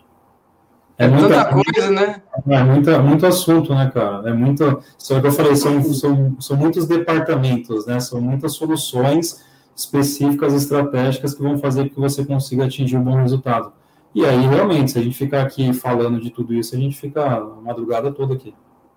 É, é eu não quero fazer assim que o pessoal entre em negação, né? Ah, não preciso nada disso, vocês estão falando para vender. Não, sabe? É, tem coisa que precisa, tem coisa que talvez dá para esperar um pouquinho. Ah, dá para inaugurar sem marketing? Ah, se for bem conhecido na cidade, fizer um trabalho um a um ali, talvez você não precise contratar uma, uma agência, né? Dependendo do, do plano que, que você tem, né? Que eu falei lá, deixa uns 30 mil lá para gastar no marketing, né? Nada aqui é regra, né? Então tudo precisa ser ponderado e a gente é bem realista. Eu montei negócio sem dinheiro, eu sei, mas eu sei que se eu tivesse planejamento, meu negócio teria decolado muito mais cedo do que decolou, sabe? Então, é, esse Não, é o ponto que a gente quer trazer aqui, né, Renata? Renata, você tinha o um pensamento de longo prazo ou chegou uma hora que você estava de saco cheio e falou, putz, já estou aqui um, dois anos, esse negócio não vira nada, ou você tinha, ah, tudo bem, tenho cinco anos aí para é, é, passar um pouco de aperto, mas aí depois vai deslanchar. É, você fala em relação ao meu trabalho antigo ou na clínica agora? Na clínica mesmo, sabe? Ah, não vou tirar muito dinheiro agora, vou ter um estilo de vida mais simples, e beleza, uma hora esse negócio vai dar certo, e aí eu vou tirar o dinheiro, vou poder realizar meus planos aí pessoais com essa grana. É, eu falo assim, realizar os planos pessoais acho que é o sonho de todo mundo, mas a gente tem que adiar um pouco às vezes. É, eu penso assim, por exemplo, é, uma casa. Eu quero ter uma casa. A casa vai me dar uma clínica? Não. Mas a clínica vai me dar uma casa? Sim. Hoje eu tenho minha casa. Né? Hoje eu tenho minha casa, tenho meu carro, tudo simples, mas a clínica que me deu. Uhum. É, no começo, quando a gente foi abrir, vou até contar, olha que vergonha. Eu falava, gente, eu quero colocar silicone. Aí eu tava juntando meu dinheirinho para colocar silicone. e aí, até hoje, né? Nada, porque. Aí, só que eu falo assim, depois os planos foram outros, né? Eu casei, tive bebê, hoje não é minha prioridade isso. Mas na época eu queria muito e eu falei, gente, não, meu dinheiro do silicone vai para a clínica. Eu comprei um aparelho de ultrassom com ele.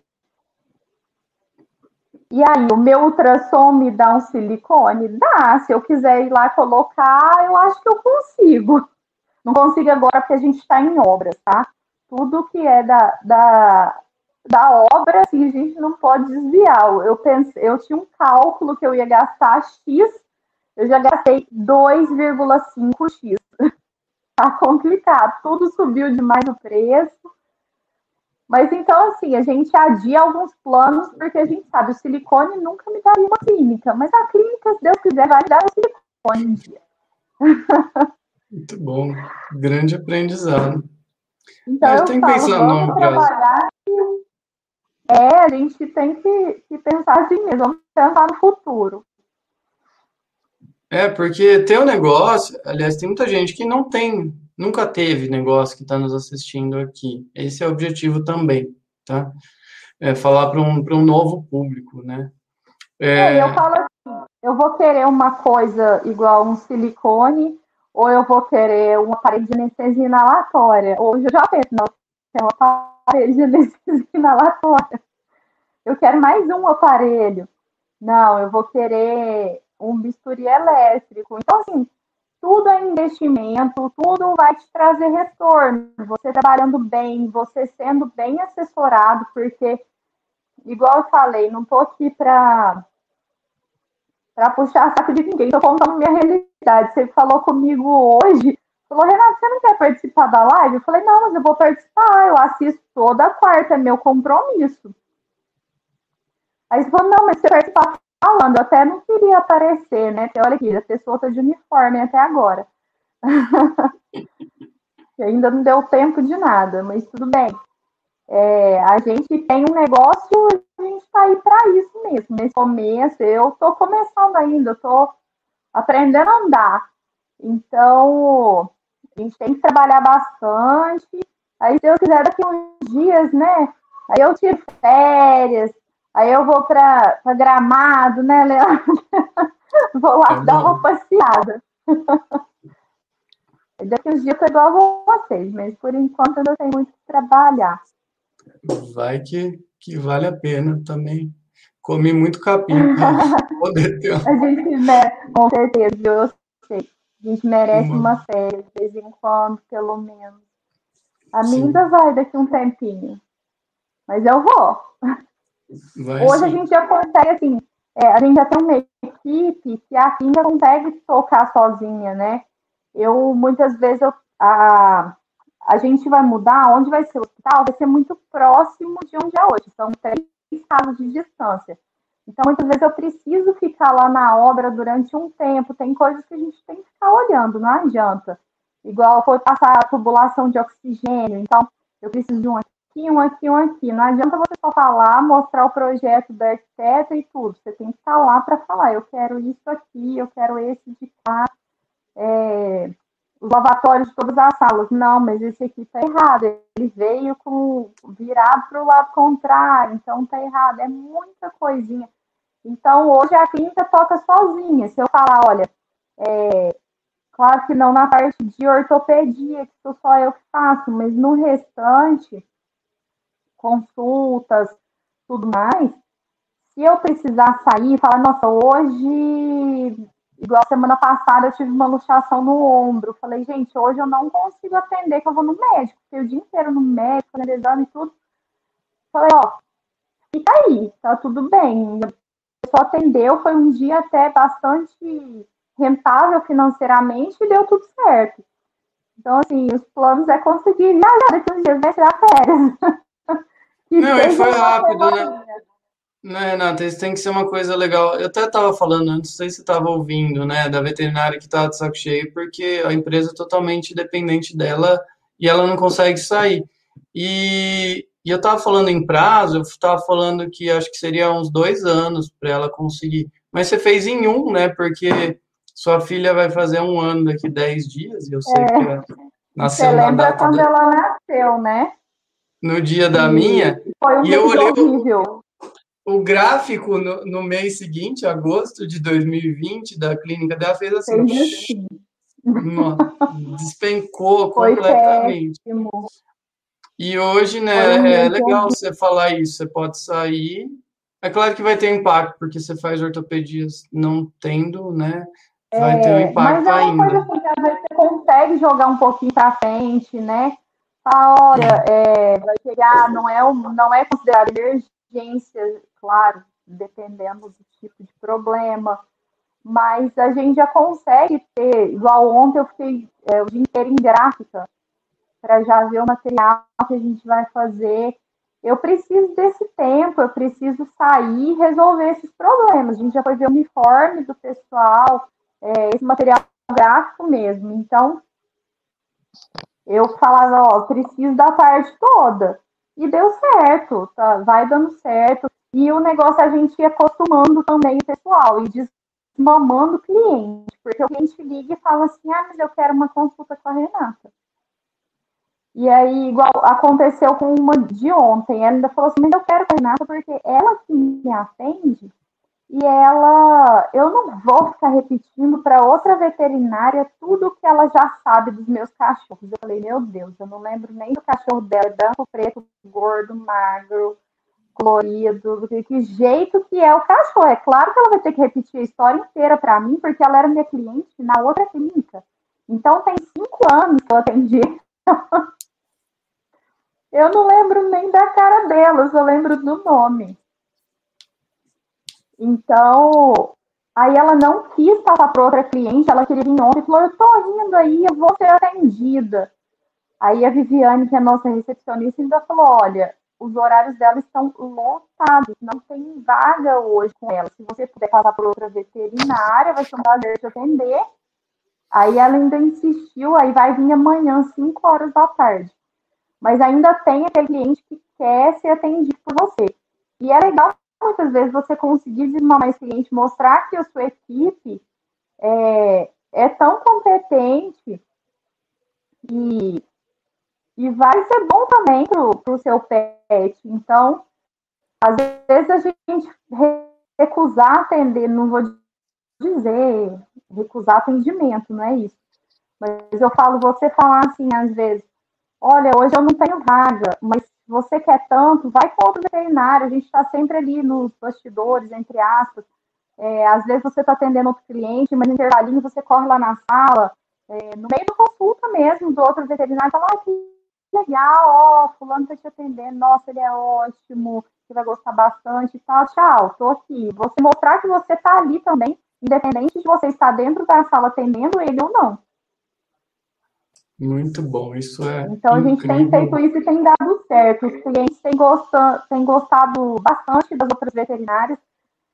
A gente usa um sistema que ele envia automaticamente para as pessoas uma pesquisa de satisfação.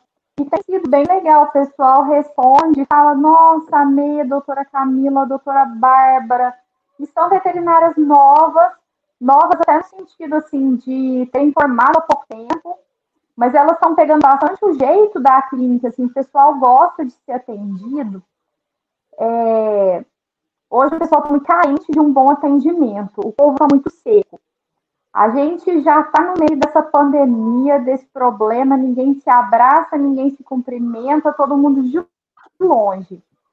Então, você ficar com aquele negócio muito assim, ó, chega para lá, eu acho que as pessoas sentem, então elas estão muito carentes. É, e quando você trata o animal com carinho, é, daquela forma mais humanizada mesmo, eu acho que os clientes têm sentido isso daí. A gente vê no, nos comentários que a gente tem recebido. E o pessoal gostam disso aí, do pessoal tratar os animais com carinho, de realmente tratar bem tanto a pessoa como o animal. Você conversar com o animal como se estivesse conversando com uma pessoa. Isso aí eu noto bastante. E é uma coisa que a gente tem o hábito de fazer lá na clínica. Muito bom. Esse é um diferencial muito importante aí para o negócio, né? O atendimento. Até está relacionado a um tópico aqui que eu tinha separado, né? O perfil de, de negócio, que, como eu vou me diferenciar no mercado e o atendimento é uma das coisas, né? Quando eu dei treinamento para a equipe da Renata lá em 2019, né, eu falava, né, vamos deixar o cliente é tão mimado aqui que ele não vai conseguir passar em nenhuma clínica da cidade, nunca vai encontrar o mesmo nível de serviço. E é o que eu passo para minha equipe aqui também, né? É, e não é questão assim, você não vai estar tá sendo falso, você tem que de fazer do seu jeito, mas mostrar que você tem carinho por aquele animal, que ele é importante para você também, que o tutor é importante para você também. Então, é uma coisa que o pessoal hoje em dia está muito carente, de bom atendimento. É, essa semana eu atendi um cliente que ela fez uma endoscopia lá na clínica. Ela era de uma colega Aí a cachorrinha tinha engolido uma meia e foi lá para fazer uma endoscopia com o Bruno e tal. Aí ela falou assim, aí ela voltou essa semana, uns quatro meses depois, que a cachorrinha estava com outro problema. Aí eu fui fazer ultrassom nela, ela falou assim, ai, Renata, eu não tinha vaga com você, eu passei com a doutora Camila, mas eu estou muito satisfeita também, queria, é, aí ela ainda falou, falou, queria ter sido atendida por você, mas aí a doutora Camila atendeu, foi ótimo, bom, aí a gente fazendo ultrassom, ela falou assim, a outra clínica era muito comercial, parecia que eu estava conversando com um robô, então era aquele negócio assim, amado, o que, que tinha que falar, o que tinha que fazer, aquele negócio forçado. E ela falou que se sentiu bem na clínica, que ela se sentiu à vontade e, e que ela se sentiu muito bem tratada. Ela falou, hoje eu não troco aqui. Ai, que bom, a gente fica muito feliz. Mas é uma das coisas que a gente tem notado. O pessoal está muito carente e, e ruim da cabeça mesmo. Precisando de um pouco de atenção. É, excelente dica. Só deixa eu trazer mais uma pergunta para o Marcelo aqui, que é a última que eu tinha separado para ele. Aí, se, se, posso liberar ele se ele quiser, se quiser ficar, fica também. Renato, você também, se quiser ficar, fica mais um pouquinho. É, tem mais umas coisas legais aí para a gente discutir. Até que é, é, é uma coisa que você já ficou na dúvida. Marcelo, vou botar veterinário para trabalhar comigo, né? E aí, no plano de negócio, né, no plano financeiro, a gente precisa calcular quanto que vai custar esse veterinário, né? Qual, qual vai ser o, o salário ou outra forma de remuneração que ele terá, né? Eu queria que você falasse aí se pode terceirizar, entre uma parte mais do advogado também, né? Eu sei que você não gosta muito de entrar no, num assunto tão delicado assim, né? Mas você domina muito isso, conversa com donos de hospitais, clínicas, constantemente sobre isso. Fala para gente sobre essa modalidade aí de contratação.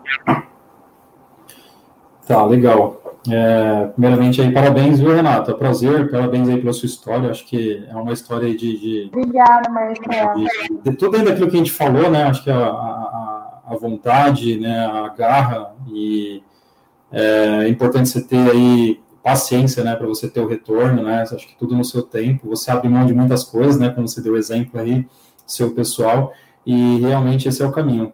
É, e respondendo aí, Leandro, a questão do, da, da, prática, né? Hoje, quando a gente fala de uma contratação de um médico veterinário, né, vamos falar aí do, do que seria o mais provável, talvez o mais correto, que seria aí o seletista, né? O, o, o profissional CLT, né? Dentro do seu estabelecimento, a gente sabe que, que a gente não se depara com, com, com um cenário muito agradável, digamos, digamos assim, para o empresário, né? Para o empreendedor, porque existem pisos salariais altíssimos, né? Então a gente tem aí é, dentro de, das convenções coletivas é, pisos salariais aí de quatro, cinco pau, enfim, depende muito aí da, da categoria em si, né? Porque a gente também tem os níveis, né? Tem toda uma questão de classificação.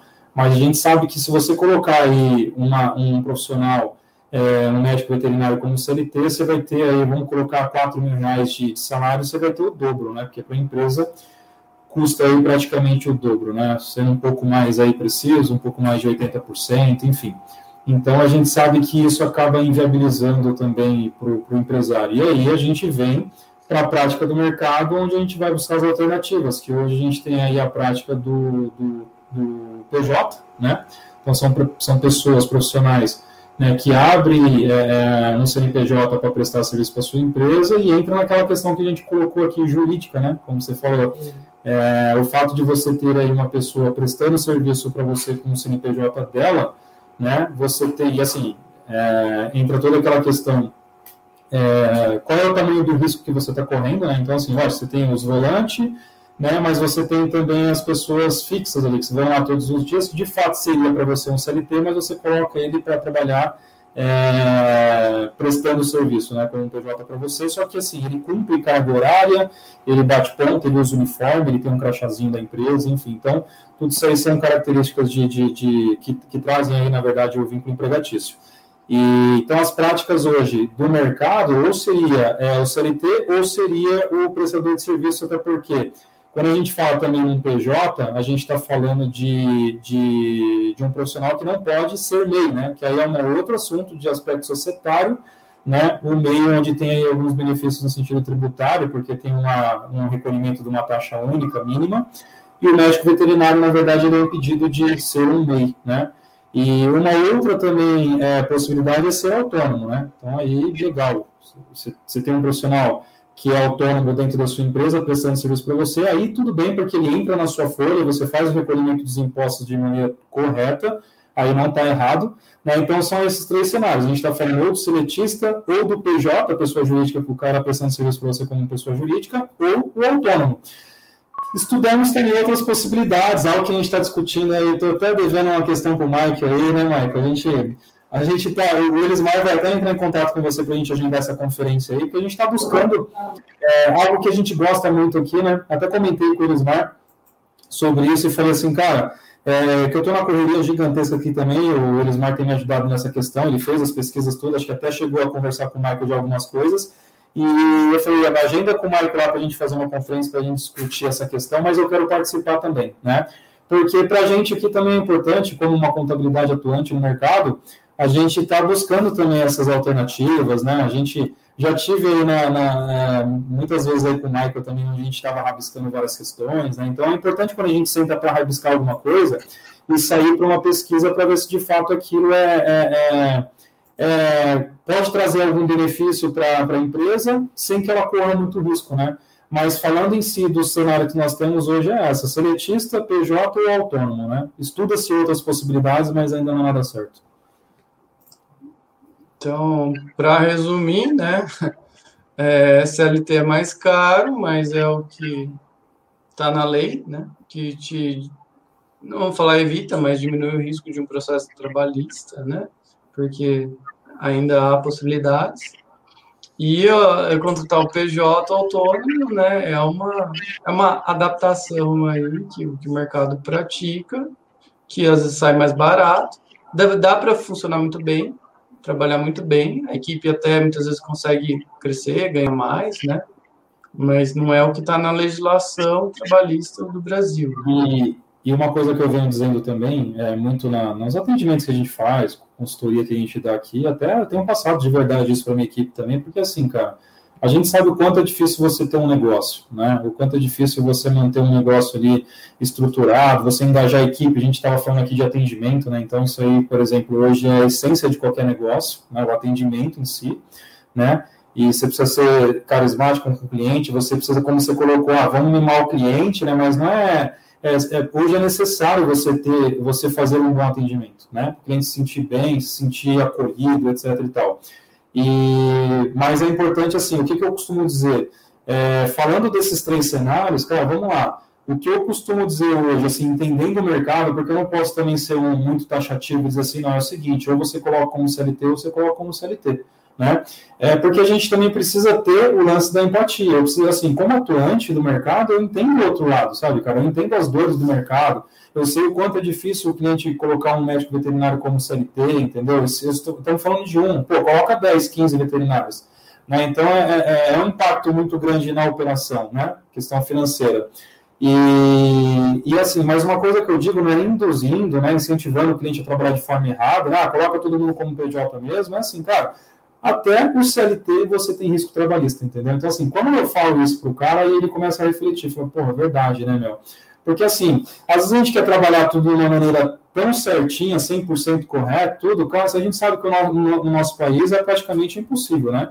É, eu busco aqui dentro do trabalho que a gente faz o 100% do cliente, através de um planejamento tributário, resguardar ele de qualquer fiscalização, mas a gente, aqui a gente também enfrenta muitos desafios diários no sentido de fiscalização, no sentido de cumprir com todas as obrigações fiscais tributárias. Então eu preciso, sabe, ter essa questão, né, é, é, é, essa empatia com o meu cliente e dizer o seguinte, cara, é, se você correr de repente para o PJ, não quer dizer que você está correndo, ah, eu estou correndo mais risco, né? É muito relativo também, porque se você colocar todo mundo como CLT também, o próprio seletista você também tem risco trabalhista. Né? Então aí você tem que avaliar o perfil de profissional que você está contratando, né? É, e aí entra a questão da gestão de pessoas né, em si. Se você tiver um bom processo de recrutamento, etc. e tal, eu acho que vai te ajudar também nessa decisão. É, essa é uma discussão sem fim que eu já é. conversei com um monte de gente, mas acho que estão pontuados aí os principais elementos para a pessoa pensar, tá? Mas dá para a gente falar umas duas horas disso e, e não chegar a nenhuma conclusão. Esse que é o pior. Tanto que vocês estão aí, ó, o Michael tá nessa, eu tive nessa, já contratei um advogado de São Paulo que trabalhava com um grande hospital para fazer serviço para gente. É uma longa discussão isso. Né? Não resolve, cara. Então, vamos cortar essa discussão aqui. É, mas quem quiser ajuda aí, manda né, é, uma mensagem aí, né? Deixar o um contato aqui. Pode mandar um WhatsApp aí, vem falar diretamente comigo, tá? E a gente bate um papo aí sobre gestão. Aí no privado às vezes dá para falar algumas coisas diferentes. Muito bom. Michael, você que é o multiempreendedor, empreendedor serial, é, o que, que, você acha, né? Seu novo negócio lá no Nordeste vai ter sócio ou não vai ter? Meu novo negócio do Nordeste? É, no Nordeste, aquela clínica que você vai montar lá. Sei, sei. Frente para praia. Sei. Claro que vai ter sócio. Óbvio que vai ter sócio. A gente já conversou sobre isso também faz muito tempo, né? Logo no comecinho que a gente começou a falar. E eu falava muito disso assim. É, sócio é bom ou sócio é ruim? O sócio bom é muito bom. Eu acho que tudo depende, obviamente, do que você quer, como você quer, como vai ser sua empresa, enfim. Mas eu acho, de verdade, né, que você ter uma posição ali que possa ser dividida, que você possa ter com quem você conversar. Tudo bem que você pode contratar uma consultoria, né? mas que você possa conversar, que você possa trocar ideias, dividir responsabilidade, acordar de manhã com uma ideia e colocar essa ideia frente a uma outra cabeça, é muito legal, é muito interessante. Não é fácil dar certo, isso é fato, mas eu acho que é muito bom. Eu não tenho, para dizer que eu não tenho, tenho. Tem a Sandra, minha esposa, que nós somos sócios desde que desde, desde o início, né, em tudo na vida. É, sócio até nos filhos, né? Então, é, em tudo na vida. Mas assim, eu já tive sociedades, eu tive várias, né? Eu sou, já tive uns par de CNPJ por aí. É, e muitas delas não deram certo, a maioria delas não deram certo, aliás. E hoje continuo tendo duas, uma com o Leandro aqui, com, com o Fabrício, e uma outra que eu tenho lá no interior, que dão muito certo. Né? Porque o posicionamento foi diferente. Então, eu acho que assim, se você falar assim, vale a pena ter sócio? Vamos montar uma clínica com sócio? Se eu tiver dinheiro, se eu tiver grana, se eu tiver tempo, se eu tiver é, é, é, conhecimento, talvez eu nem precise, mas assim, não tem problema, né? Não tem problema a gente dividir o que a gente ganha. Até porque provavelmente a gente vai ganhar mais, né? Com essas ideias, com mais ideias. E a gente vai ter mais tempo. Né? Eu acho que lá na primeira primeira aula que você me convidou lá para falar, antes da gente até ser sócios, né? Nós falamos lá e eu lembro que eu falei isso assim. É super interessante a gente colocar os ovos, né? Tirar os ovos dentro da mesma cesta, né? Então, assim, se eu tenho um sócio, eu ganho menos? Provável. Mas eu tenho mais tempo. Se eu tenho mais tempo, eu posso ter outra coisa fora dessa sociedade. Ou investir nessa sociedade de verdade com conhecimento, tempo, né? Quem, quem trabalha demais não tem tempo para ganhar dinheiro, não é isso? Isso é pura verdade. Então, só se te dá essa possibilidade. A Renata só caiu aqui porque a filhinha dela tá chorando, foi lá dar uma atenção, né, para menininha. Então, mais do que justo. Renata tá assistindo aí, obrigado pela participação. É, do sócio, eu acho que, né, também já tive minhas experiências, né, e a gente vê, eu quero que o Marcelo também fale aqui, que ele vê aí com o pessoal se batendo aí, sócio saindo, né, um fica, outro sai. Mas eu acho que o negócio é, tem que ter alguma complementariedade, né? E o que a gente vê que muitas vezes dá errado é que um sócio gosta de gestão e um não tá nem aí, quer atender e às vezes atende meia boca, né? Então tem que ter todo um alinhamento, né? É, e é o que o Michael me falou lá quando eu propus a sociedade para ele e para o Fabrício, né? Tá bom, a gente vai começar, mas como que a gente acaba esse negócio, né? que, que cada um vai fazer, quais são as cláusulas aí. Então tem que ter esse alinhamento claro, né? Marcelo, o que, que você vê por aí?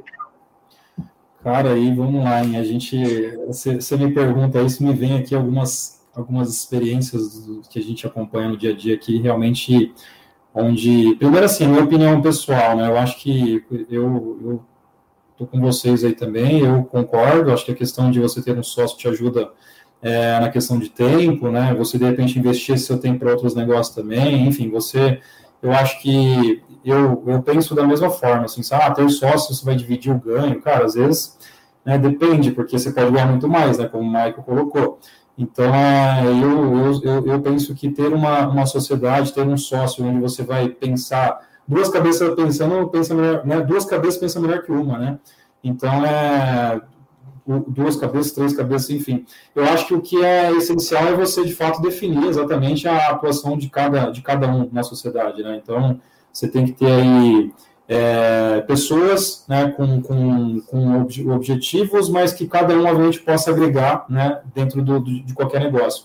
É, trazendo para as experiências do dia a dia que, que a gente vê aqui, cara, você não tem noção do que a gente passa aqui, né? A gente tem situações aqui de eu acho que justamente pela falta de definição no começo né, do negócio, quem vai fazer o quê, né, aqui a gente tem situações muitas vezes que deixam a gente em uma situação desconfortável, sabe? Tipo, é, onde liga um sócio aqui para a gente, a gente faz o atendimento, liga o outro sócio e fala, não era para vocês ter passado a informação para o cara, mas ele é sócio né, no negócio, ele está no contrato, para a gente aqui no cadastro, ele é sócio da empresa, igual. Então, isso tinha que ter sido definido quando vocês entraram aqui, né? Falou, esse aqui manda mais do que eu, entendeu? Porque senão fica difícil para a gente aqui definir quem que eu tenho que atender. Eu atendo a empresa, né? Se o cara está no quadro societário da empresa e está no meu cadastro como cliente, eu vou atender o pedido dele também.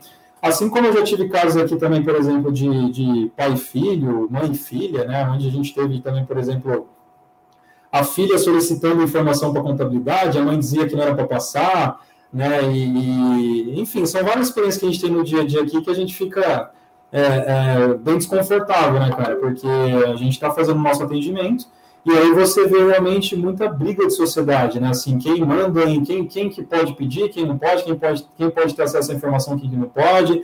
Isso aqui não é a pessoa que manda, sou eu, entendeu? Então eu acho que falando, como eu disse, da minha opinião, eu sou muito a favor da sociedade, e assim, eu já tive, antes de, fundar a Compta, né, hoje eu tenho sociedade na Compta, e, mas antes de fundar a Compta, eu, eu, tive mais dois escritórios de contabilidades que não deram certo, né, e assim, é aquela questão que a gente estava contando aqui, acho que todo mundo na vida, é, o empreendedor, né, com a experiência aí dos anos, eu acho que todo mundo tem uma história para contar, né, porque acho que ninguém, é, dificilmente você vai começar e vai ser tudo mil maravilhas, né? Você vai passar por situações difíceis, até mesmo na questão societária.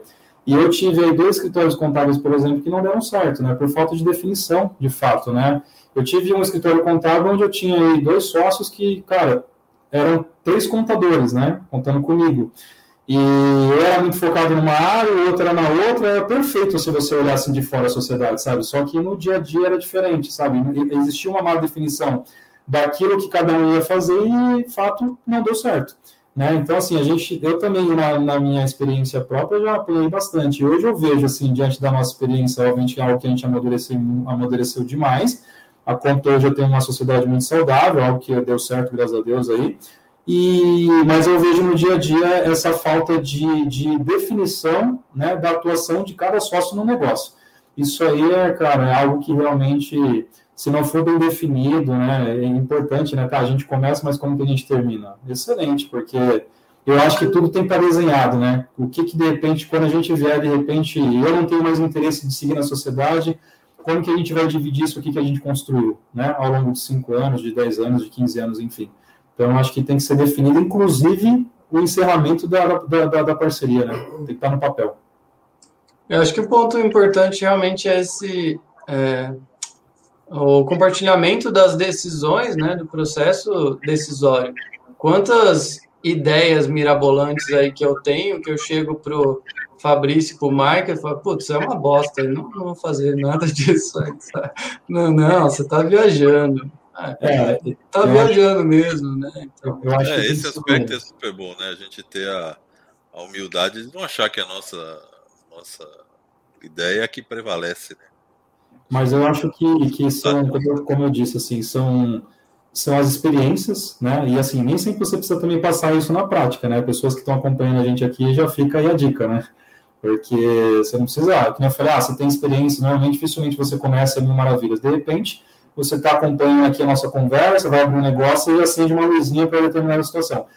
eu acho que isso é importante, né? Você estar tá atento aí às informações, o que, que é essencial, você lê bastante também, né? Acompanhar o mercado, enfim, porque é, mas as experiências na prática também te trazem um grande aprendizado, né? Então, o Michael falou, ah, se você, de repente, nem sempre você precisa... Eu sou médico veterinário e eu tenho um hospital, eu vou abrir uma... Vou ser sócio de uma outra empresa e, às vezes, nem sempre é na sua área, né, na medicina veterinária. Você pode ter outros negócios, né? Se eu, for, eu, eu vou dar um exemplo aqui, vou abrir para você. Eu já fui até administrador de cantor sertanejo, você tem uma ideia.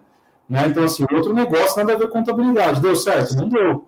Você tem um jeito então, mesmo, hein, Marcelo? Você, tem, você já tocou uma violinha, acho, viu? É, já, já, já toquei. Depois eu conto a história para vocês, mas eu vou privado.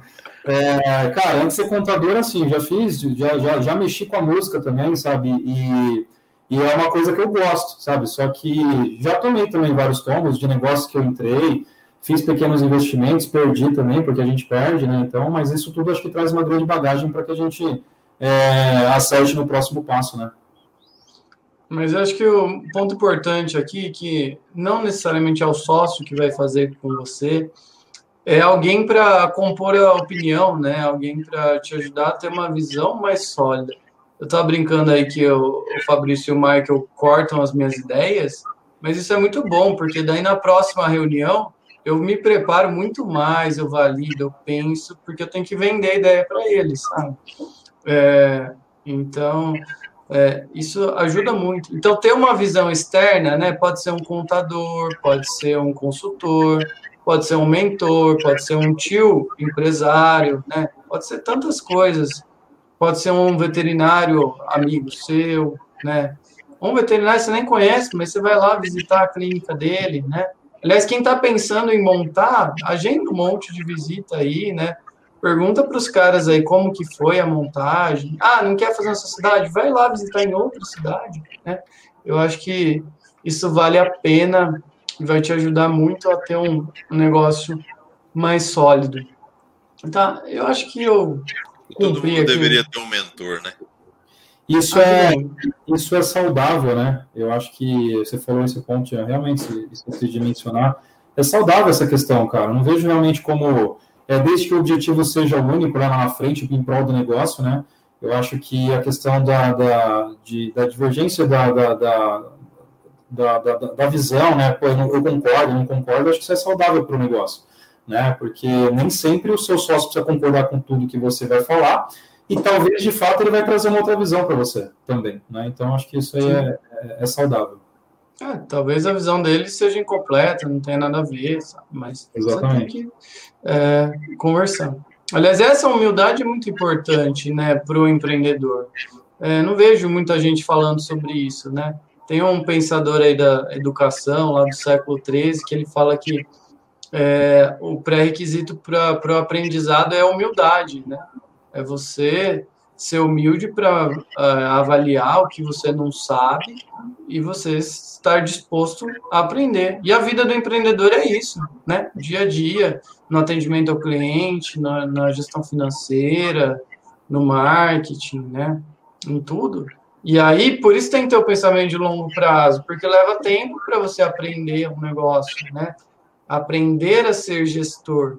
E, e não é porque às vezes você tem anos de, de, de empresa, né? Anos administrando ali do, do jeito é, mais amador mesmo, né? É, que você está melhorando, né? Tem um livro que, que fala sobre isso. Então, você pode ter 15 anos de experiência e ter é, 15 vezes um ano de experiência, entendeu? Você tem um ano de experiência, não das contas. Mas você pode ter três anos, mas bem dedicados, e aí você vai realmente ter experiência, né? E vai conseguir crescer. Então você tem que ter uma rotina de aprendizado, de estudo, de gestão, tá? E nisso a consultoria ajuda bastante, né? E é o nosso trabalho no dia a dia. Muito bom. Acho que talvez ficou algum tópico de fora aí, mas tá bom, já estamos com duas horas e nove de live aqui, né? É, caiu a audiência aqui, o pessoal já está cansado também, a gente está cansado mas o papo foi muito bom. Claro que a gente não falou tudo que você precisa saber. Você vai ter que ir atrás, tá? Vai ter que ir atrás. Mas se quiser algum tópico que, que faltou, é, me chama aí no WhatsApp, tá aí na, na tela aí o meu número, vai ser um prazer aí a gente bater um papo, tá? É, Para quem está no podcast, né, não está vendo, né, 016 98244 6903. Mas entra lá no, no site da VetUp, lá você acha diversas formas de contato aí, o chat do site e outras formas para falar com a gente. Então, Marcelo, brigadão, viu? Engrandeceu muito a sua participação aqui, foi muito bom a gente compor várias experiências diferentes. E tenho certeza que se eu fosse montar uma, uma clínica veterinária e tivesse assistido essa live, seria bem importante, bem decisivo. agradeço aqui ao Ronaldo, que comentou que a nossa live aqui foi ouro em pó. Obrigadão, Ronaldo, grande parceiro aí também. Legal, obrigado, obrigado, Leandro, obrigado, Michael, pela oportunidade de estar aqui com vocês novamente. Cara, para mim é sempre um prazer, né? De fato, concordo aí, assim embaixo, eu me sinto muita vontade de estar aí com vocês, a gente está discutindo esse assunto, eu me sinto, é, de fato, realizado também, porque era um dos propósitos nossos quando a gente é, fundou aí a Conta Pet também, né, atuar no mercado, trazer informação, e, e, com vocês aí eu me sinto em casa, então é sempre um prazer, estarei sempre aí é, aberto aos convites, né, e, e, me sinto, como eu falei, sempre muito feliz de, de estar transmitindo essas informações para as pessoas que queiram começar, até para quem já tem o seu negócio, né, me coloco à disposição aí também, como já, eu já me coloco aí dentro da nossa parceria de fazer os estudos tributários, né, e agradeço por toda a parceria, cara. Obrigado, né? Você colocou aí, o pessoal aí segue a gente aí no Instagram, nossas redes sociais que a gente traz aí bastante informação também pertinente ao mercado. E só, só de fato, só tenho a agradecer pelo convite, tá bom? Muito obrigado. E de coração agradeço muito a vocês aí também. Então, pus na tela aí o, o arroba aí, o Instagram da, da conta. Então, curte lá, arroba ComputaPet. É, vale a pena conhecer o trabalho deles, realmente é muito bom, é diferenciado. Nada quem, como quem trabalha dentro do, do setor, né, e conhece, porque a vida do contador é muito difícil, né? Tem que conhecer um monte de lei, um monte de coisa. E o cara que né? muda toda hora, né? E o contador da sua cidade, aí, que cuida dos comércios locais e que nunca atendeu uma clínica veterinária, não tem como ele ficar de fora, é, ficar atualizado, né? sobre tudo isso. Então, é legal contar com o escritório é, de contabilidade especializado, né? É, não estou ganhando dinheiro, Marcelo, aqui fazer propaganda, é realmente o que eu penso, tá? E, Mike, obrigadão aí, mais uma noite a gente está junto. Obrigado pela sociedade, pelos palpites para eu não fazer as coisas erradas, né? E, e encaminhar no caminho correto aí. Eu que também só tenho a agradecer aí, né? Depois que a gente se conheceu aí também, com certeza cresci muito aí no meu negócio também, junto com vocês aí. O Marcelo, grande parceiro, está sempre disposto a resolver os problemas, correr atrás das soluções. Acho que estamos rodeados de gente boa, gente boa, gente honesta, gente de, de experiência que sabe o que faz, né? Então, só como dica, dica final, eu falo pro pessoal assim: vai montar uma clínica, vale a pena? É bem provável que vale assim. Estuda, planeja antes, um aninho da vida não faz a menor diferença. A pandemia veio para mostrar isso para gente, né? Então, assim, a ansiedade de montar um negócio sempre é muito grande, eu sei disso. É, mas segura a onda, vai devagarzinho. Reduz as despesas para aguentar esse tempo inicial aí. Vai devagarzinho, planeja e vai, vai para cima que dá certo. É, vale a pena, realmente. Adia um pouquinho, né? Isso. Eu acho que esse conselho é muito valioso, é o que mais vale, sabe? Tira esse tempo, sai dessa ansiedade. Não vai dar certo do dia para noite. Isso aí. É, não monta o negócio precisando de grana para pagar as contas amanhã. Você tá ferrado, tá? Não vai dar certo. Eu fiz esse isso. É, esse, esse, é, esse, esse, é um dos maiores erros, né, cara? Puta merda, esse erro é. é você, montar, você montar um negócio esperando que dê um retorno a curto prazo para pagar a conta, né? É. Isso aí é. Realmente. Então, você precisa botar a grana em casa, pagar a comida dos filhos ali é, é complicado, tá? Tem, tem um plano B, monta uma outra fonte de renda junto. Muito bom. Obrigado, obrigado a todos. É, pessoal que não curtiu o canal aí, não se inscreveu no canal, não curtiu o vídeo, por favor, faça isso para nos ajudar, tá? Falta três aí, cinco inscritos para a gente bater os mil, que eu tanto quero chegar. E, e sigam aí acompanhando o nosso conteúdo. Quem assistiu a gravação, comenta no vídeo gravado aqui, que isso também nos ajuda bastante. Só comentam legal, qualquer coisa assim, que isso nos ajuda. Obrigadão, gente. Então, boa noite. Quem falou aqui? Priscila, Cristiano, obrigado aí pela participação de todos. Fiquem com Deus e até a próxima transmissão.